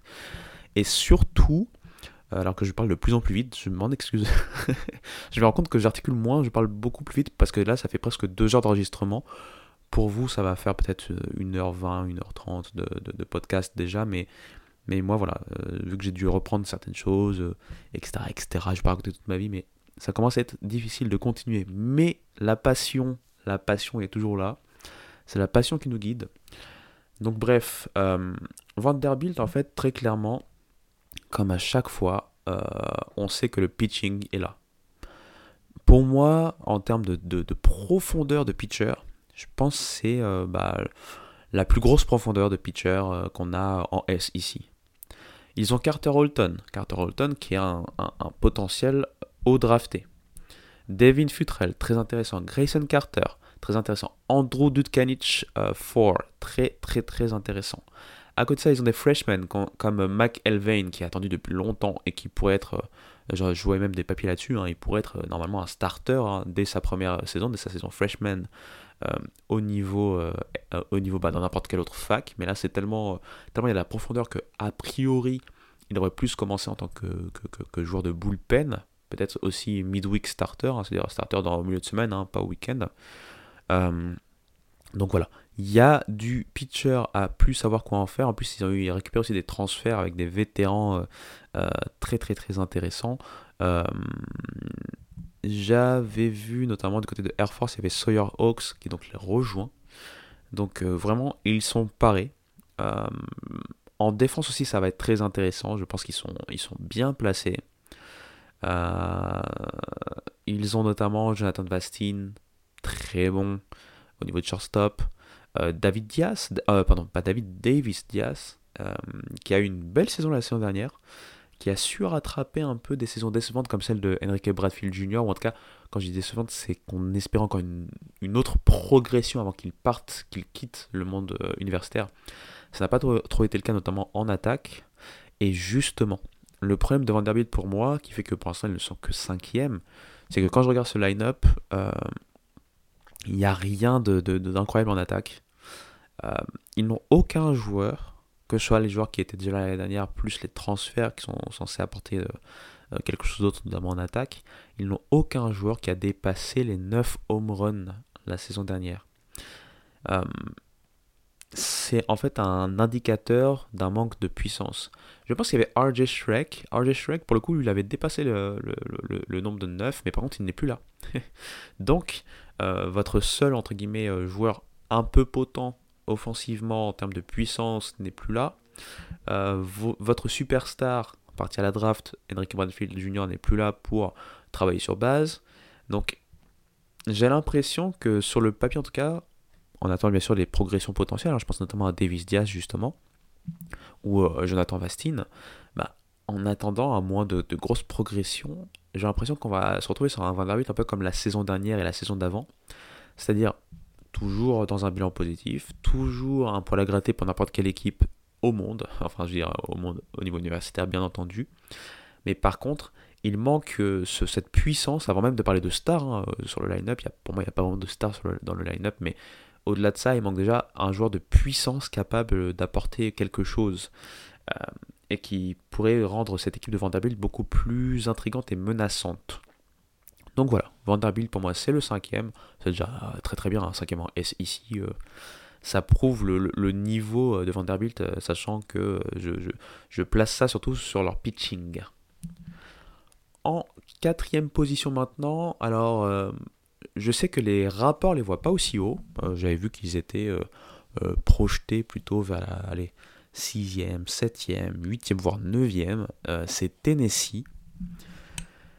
Alors, Tennessee, a quand même pas mal de choses à dire.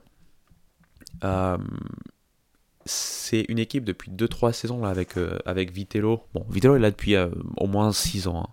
Mais je veux dire, les 2-3 dernières saisons, vraiment, ça a été très très très intéressant. Il y a eu une saison, alors est-ce que c'est pas la 2022 Ouais, je crois que c'est la 2022 où c'était la meilleure équipe de la nation en termes de saison régulière. Malheureusement, elle s'est effondrée en Super Regionals, elle n'a pas pu euh, défendre ses chances pour avoir un titre national en 2022. En 2023, ça a été beaucoup plus, euh, euh, comment je peux dire ça, roller coaster, vous allez m'aider, montagne russe. Mais par contre, la deuxième partie de saison, notamment la fin de saison, a été très très très intéressante avec comme récompense un passage du côté des collèges World Series. Euh, c'est simple. On va commencer par, euh, par les départs, puisqu'il y a eu des départs. Chase Hollander a donc été drafté. Et l'autre Chase, Chase Burns, est lui parti du côté de Wake Forest. Donc deux de vos meilleurs lanceurs sont partis, Chase Hollander et Chase Burns, même s'ils étaient sur des saisons décevantes la saison dernière. Par contre, le troisième larron, qui va donc devenir le starter numéro 1 normalement, Drew Beam, qui pour le coup la saison dernière était le plus régulier, est toujours là. Euh, la saison dernière, c'est un IRA de 3.63. Euh, c'est un joli euh, ratio strikeout but sur balle. c'est le lanceur le plus fiable, encore une fois, la saison dernière. Donc, j'ai envie de dire que au niveau du pitching, ça va être un peu en deçà sur le papier, encore une fois, de ce qu'on a pu voir la saison dernière. Je sais qu'il y a eu quelques transferts. Il y a un joueur notamment de Jacksonville State, encore une fois, c'est A.G. Cosi, mais c'était pas non plus euh, le gros euh, starter euh, sur lequel on, pouvait compter. On va compter sur A.J. Russell, un, autre A.J. qui lui, en tant que freshman, a fait quelques apparitions intéressantes. Et puis on va voir si on arrive à, combler des, brèches. Alexander c'est Chris par exemple, qui est senior et qui est là depuis un moment, qui, est, qui a plutôt un rôle normalement de voilà, quelqu'un qui va manger des, des, manches en fait en en sortie de en tant que releveur par exemple la plupart du temps. En fait là c'est horrible parce que l'anglais vient à foison dans ma tête. c'est incroyable. Mais bref. Euh, donc voilà, le, pitching pour moi c'est le point noir. Le line-up euh, il est incroyable. Il est incroyable. Le line-up déjà était très fort. Euh, par exemple, je vais vous donner quelques noms. Hein. Blake Burke, notez-les bien. Christian Moore aussi. Et en plus, ce sont des joueurs qui sont juniors, donc éligibles à la draft. Euh, il y a aussi des transferts d'ailleurs. Billy Amick qui a fait une très très bonne saison du côté de Clemson la saison dernière et qui rejoint Tennessee. de qui d'autre on peut parler?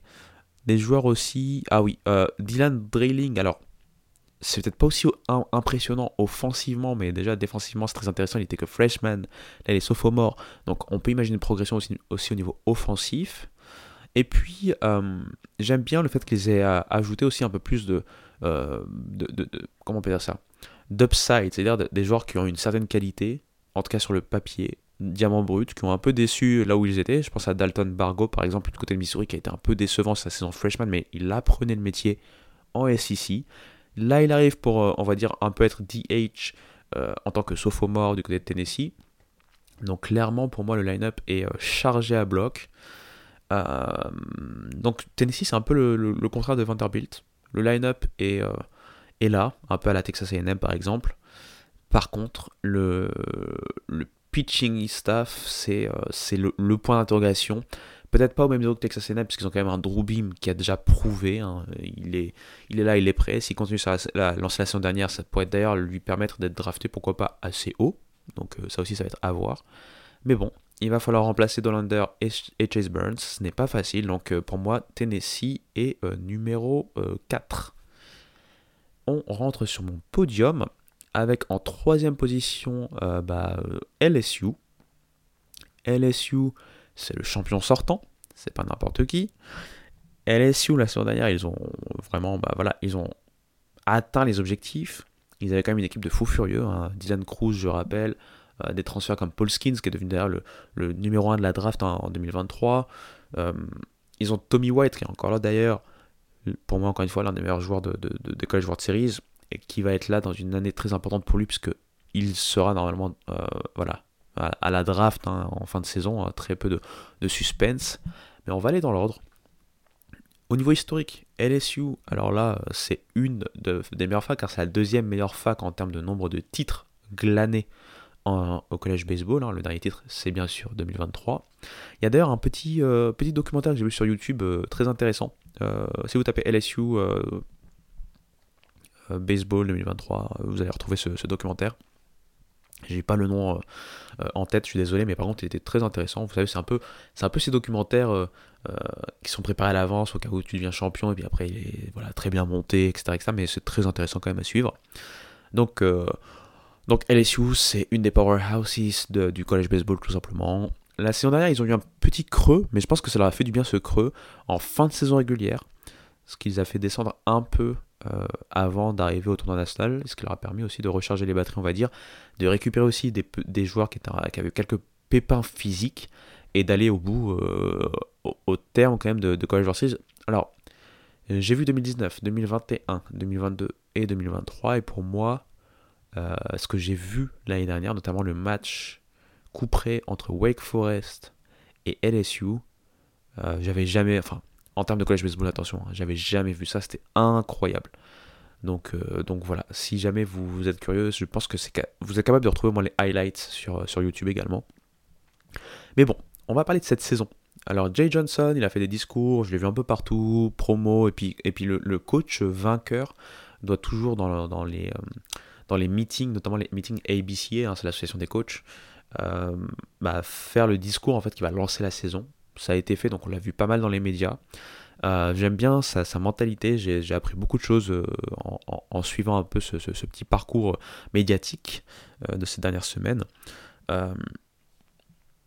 LSU, c'est un peu. Pourquoi je que troisième?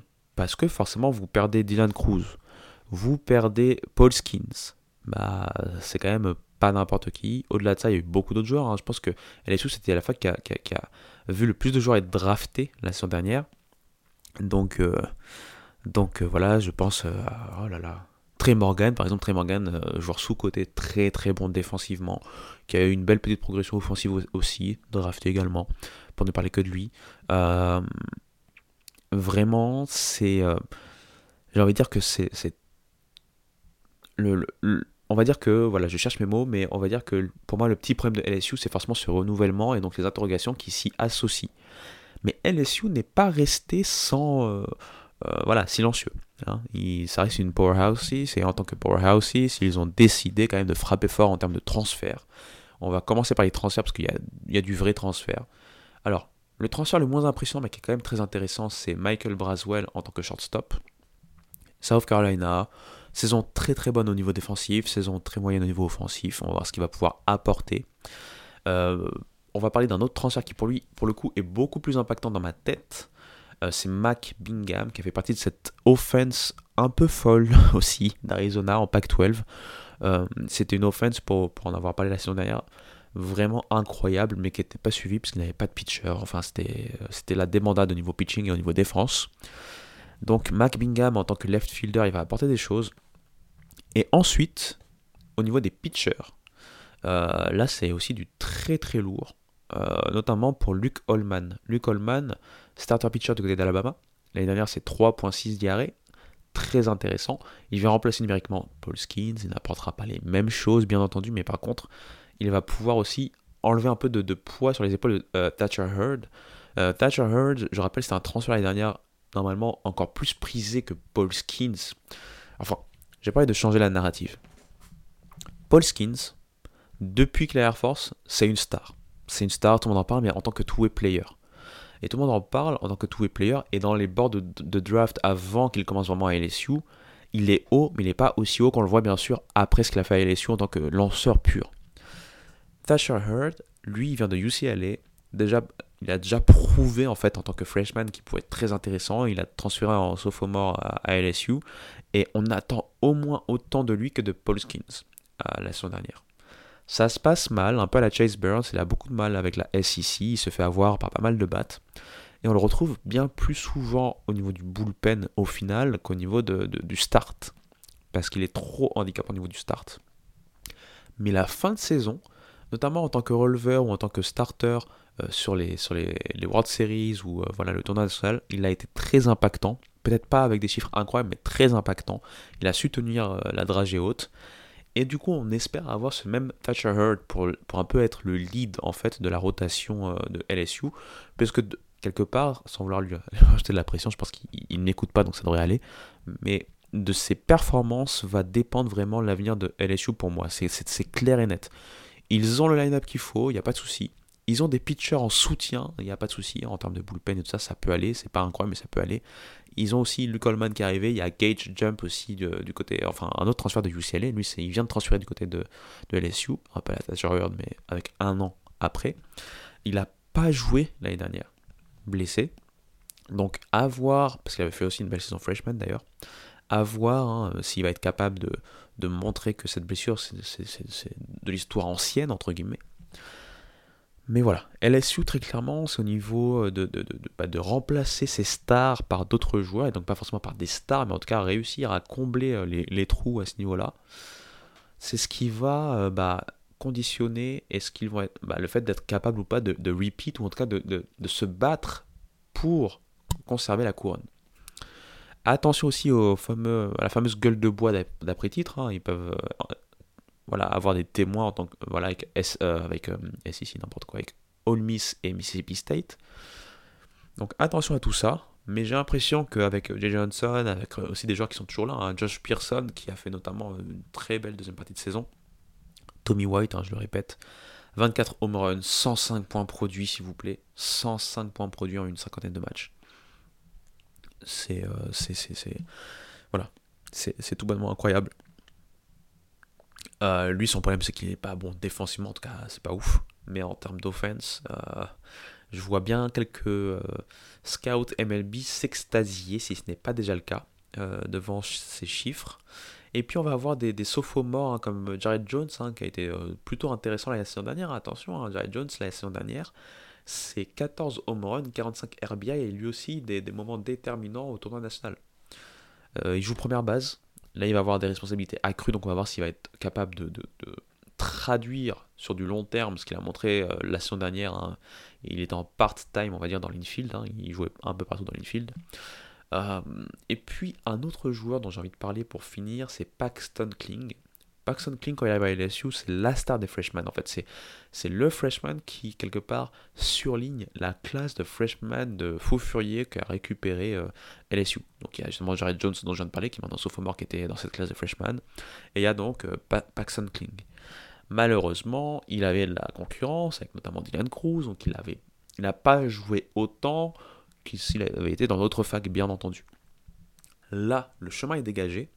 Donc il va être intéressant de voir ce qu'il est capable de montrer. Déjà à la batte, hein, parce que voilà, peut-être qu'il n'avait pas assez de rythme non plus, mais ça n'a pas été incroyable à la batte la saison dernière. Est-ce qu'il va être capable de montrer des choses à la batte et puis surtout euh, être le socle en tant que euh, champ centre, hein, le socle de cette défense euh, dans l'outfield pour LSU. Donc toutes ces petites questions font que je mets LSU pour l'instant sur le podium, mais pas en tête, malgré le fait que ce soit, les champions sortants. On va passer à ma deuxième position. Et ma deuxième position, bah, du coup, puisque ce n'est pas LSU, bah, c'est Arkansas. J'aurais pu vous dire Florida, mais non, c'est Arkansas. Euh, Arkansas, la saison dernière, avec toujours coach Van Horn, là aussi un gros coach. La saison dernière, ça a été euh, pas de tout repos dans le sens où ils ont eu quand même pas mal de blessés. Mais avec les blessures, ils ont eu aussi bah, des joueurs qui se sont révélés. Euh, je pense notamment en termes de lanceurs, je pense à Agent Smith, et du coup Agent Smith est un peu le, celui qui highlight euh, cette, euh, ce bon pitching staff qu'on retrouve du côté de, Arkansas. Avec lui, pour l'accompagner, on aura Brady Tygart. On aura aussi un transfuge de Texas Tech, c'est Mason Molina, hein, qui a été aussi intéressant la semaine dernière, avec surtout cette propension à pouvoir manger pas mal de manches. Et puis on aura des anciens freshmen, maintenant sophomores, qui vont devoir euh, montrer qu'ils sont là en cas de pépin, hein, que ce soit donc en sortant du bullpen ou en tant que starter de, de, mi-semaine pour pouvoir après pourquoi pas prétendre à suppléer les starters hein, de la rotation du week-end. Je pense notamment à, Ben Baibi. Alors, si on regarde son IRS, c'était pas ouf, mais il n'y avait que 27 manches lancées. Donc, on va pas s'attaquer sur les chiffres. On va surtout espérer qu'il y aura une progression cette saison. Euh, très clairement, en fait, c'est l'équipe qui, pour moi, est la plus homogène. C'est-à-dire que euh, ils ont tout. Ils ont la batte, ils ont de la puissance, Peut-être la vitesse c'est un peu en dessous, la défense peut-être... Voilà. Peut-être défense, ça va être le, petit point un peu plus faible, mais ils ont tout en fait. Le starting pitching peut-être c'est, c'est, ce qui se fait de mieux avec Vanderbilt. Le bullpen, pareil, ça doit, ça doit, être ce qui se fait de mieux avec Vanderbilt. Bon voilà, après ça va être modulo les blessures et compagnie, ça on peut pas euh, savoir. C'est une équipe aussi expérimentée. Euh, il y a quelques sophomores projetés dans le line-up, mais bon, en général, ce sera des juniors et des seniors. Euh, il y a aussi un gros transfert, et lui j'ai oublié d'en parler, j'en avais parlé euh, il y a quelques podcasts, je pense après, après la fin de saison, hein, dans mes bilans, j'avais parlé de, des transferts ou un truc comme ça, bah, c'est Weiwa Aloy, qui vient de Sacramento State, qui est très très bon, qui est projeté pour la draft 2025, hein. lui, shortstop. La saison dernière, je le rappelle, c'est 14 home runs, 46 points produits, euh, des moyennes de 38% à la batte, 43% en OBP, 66% de slugging percentage. Donc c'est une pièce très très intéressante. Et après, il y a un autre joueur dont je voulais parler, et lui pour le coup c'est la déception depuis qu'il est arrivé, c'est Peyton Stovall. Je sais pas s'il euh, y en a qui étaient là quand je, faisais les mock drafts, hein, notamment celle de 2021. Peyton Stovall, on, il, le voyait soit aller à la draft en tant que sortant de lycée, soit euh, bah, respecter son commitment avec Alabama, euh, avec Arkansas, pardon. C'est ce qu'il a choisi. Et tout le monde s'est dit, bah, Arkansas, qui avait déjà en plus une grosse équipe, hein, je me rappelle de Robert Moore, je me rappelle de beaucoup de joueurs comme ça, et ils avaient ce, genou euh, pour, apporter encore plus de, talent, bah, depuis qu'il est là, c'est plutôt compliqué, je trouve. La saison dernière, c'est pas fameux, hein, c'est 25% de moyenne à la batte, c'est 33% d'OBP, c'est 38% de selling percentage, c'est 5 euh, home run, 31 points produits, c'est très très très difficile quand on sait qu'on le voyait beaucoup plus haut. On l'imaginait comme le leader en fait à terme hein, de, Arkansas. Donc est-ce que ça va être la saison, la breakout year, et puis aussi la, saison quelque part au-delà de la breakout qui va euh, quelque part permettre de le réhabiliter? Parce que là clairement il n'est plus... Euh, il n'est plus projeté comme on pouvait l'imaginer il, y a quelques, saisons hein, quand il sortait de lycée, plus projeté dans, la prochaine draft comme on pouvait l'imaginer. Donc, c'est le joueur pour moi qui va détenir une des clés pour voir si Arkansas peut enfin aller nous, nous, briguer un titre. Hein, euh, puisque je rappelle que Arkansas, c'est une fac historique hein, aussi du collège baseball, qui a été plus de 34 fois euh, euh, au niveau des regionals, hein, au niveau du tournoi national, qui a été plus de 10 fois au, collège World Series. je pense que la dernière fois c'était 2022 de mémoire. Oui, c'est ça. Arkansas, c'est une, powerhouse. like, je veux dire, il n'y a, a même pas de débat. Quand on parle de Vanderbilt, quand on parle de Arkansas, quand on parle de Florida, quand on parle de LSU, c'est ce qui se fait de mieux en fait normalement en collège baseball. Très clairement, en termes de régularité. Euh, il leur manque en fait bien sûr un titre déjà, mais au-delà de ça, je pense que ce qui manque à Arkansas pour, pour qu'on les prenne au sérieux, c'est au-delà du titre, c'est ces statement wins. Parce que quand ils sont allés au collège en saison en 2022, c'était presque attendu. 2021, c'était la meilleure équipe du, pays en, termes de, saison régulière. Et je pense que c'est Notre-Dame qui les avait éliminés en, Super Regionals. Euh, Notre-Dame de 2021, d'ailleurs, c'était une sacrée équipe.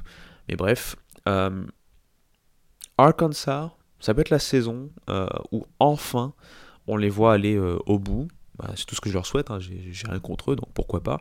Et ça serait bien pour mettre un point d'exclamation à la, belle, très très belle carrière en tant que coach hein, de Dave Van Horn, hein, déjà plus de, 20 saisons euh, à la tête euh, du, programme, et euh, un, bilan très positif.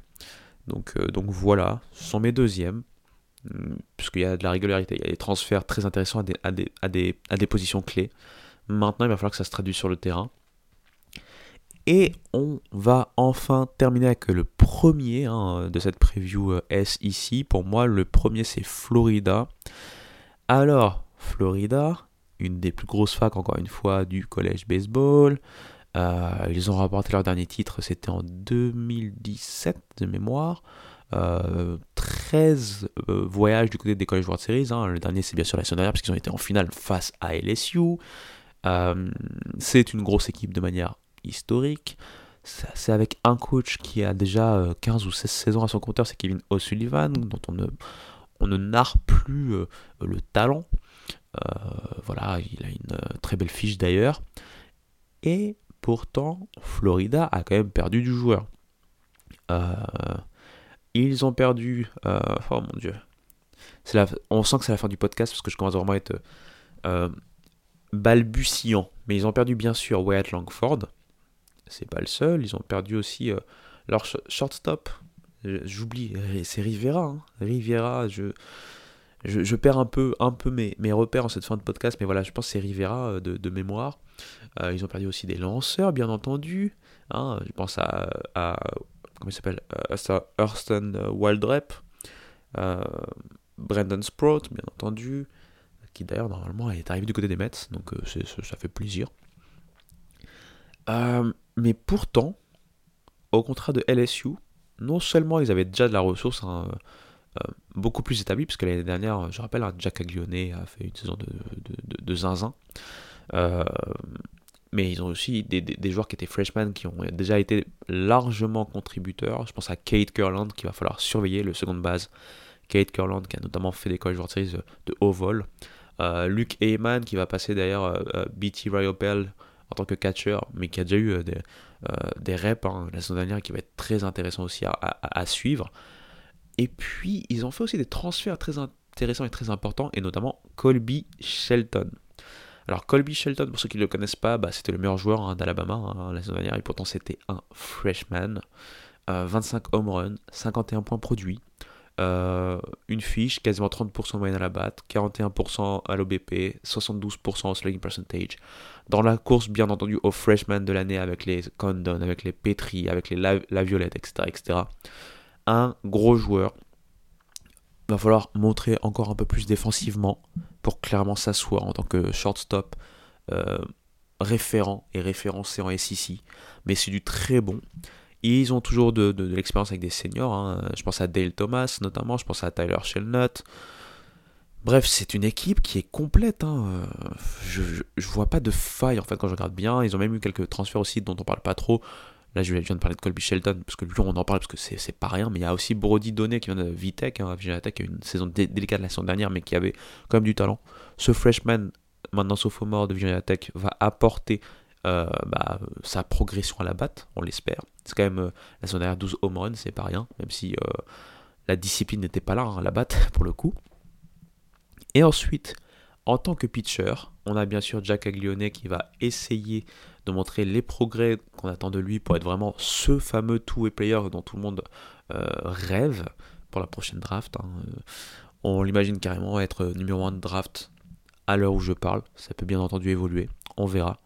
Mais au-delà de lui, on a un freshman qui est très intéressant, c'est Liam Peterson, très attendu. On a aussi Kate Fisher qui était freshman la saison dernière, qui a eu quand même pas mal de reps. Euh, midweek starter, un peu de bullpen.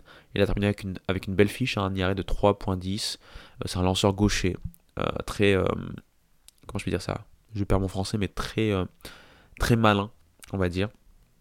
et puis il y a de la profondeur, parce que je pense au closer Brandon Neely qui peut même aider de temps à autre un peu plus haut dans le bullpen, manger des innings s'il le faut. Et puis un freshman dont tout le monde parle aussi, à part euh, Liam Peterson, c'est Luke McNeely. Alors, tout le monde en parle.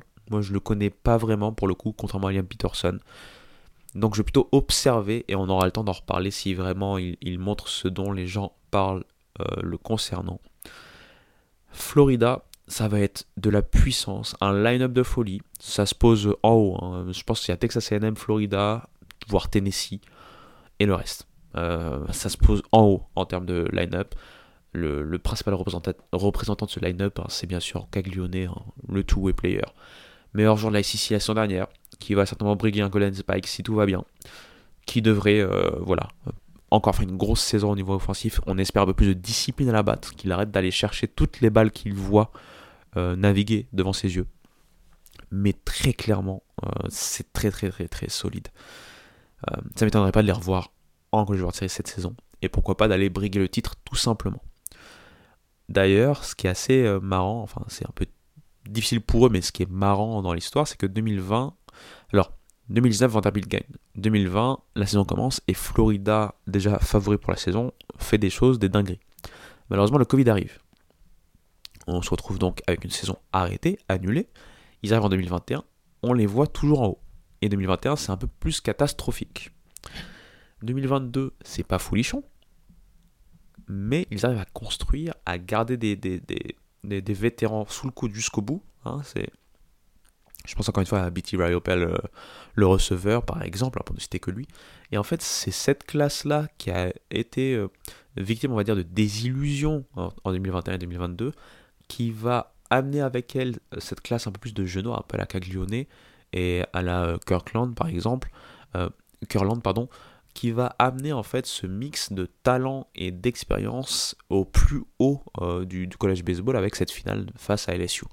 Et je rappelle, c'est vrai qu'ils ont perdu au final, mais je rappelle qu'ils ont explosé LSU sur le match 2. Hein. Pour se faire exploser après, c'est vrai, sur le match 3, mais euh, c'est pour rappeler que Florida n'était qu'un match du titre. Après, on peut pas refaire l'histoire, mais voilà. C'est mon numéro 1.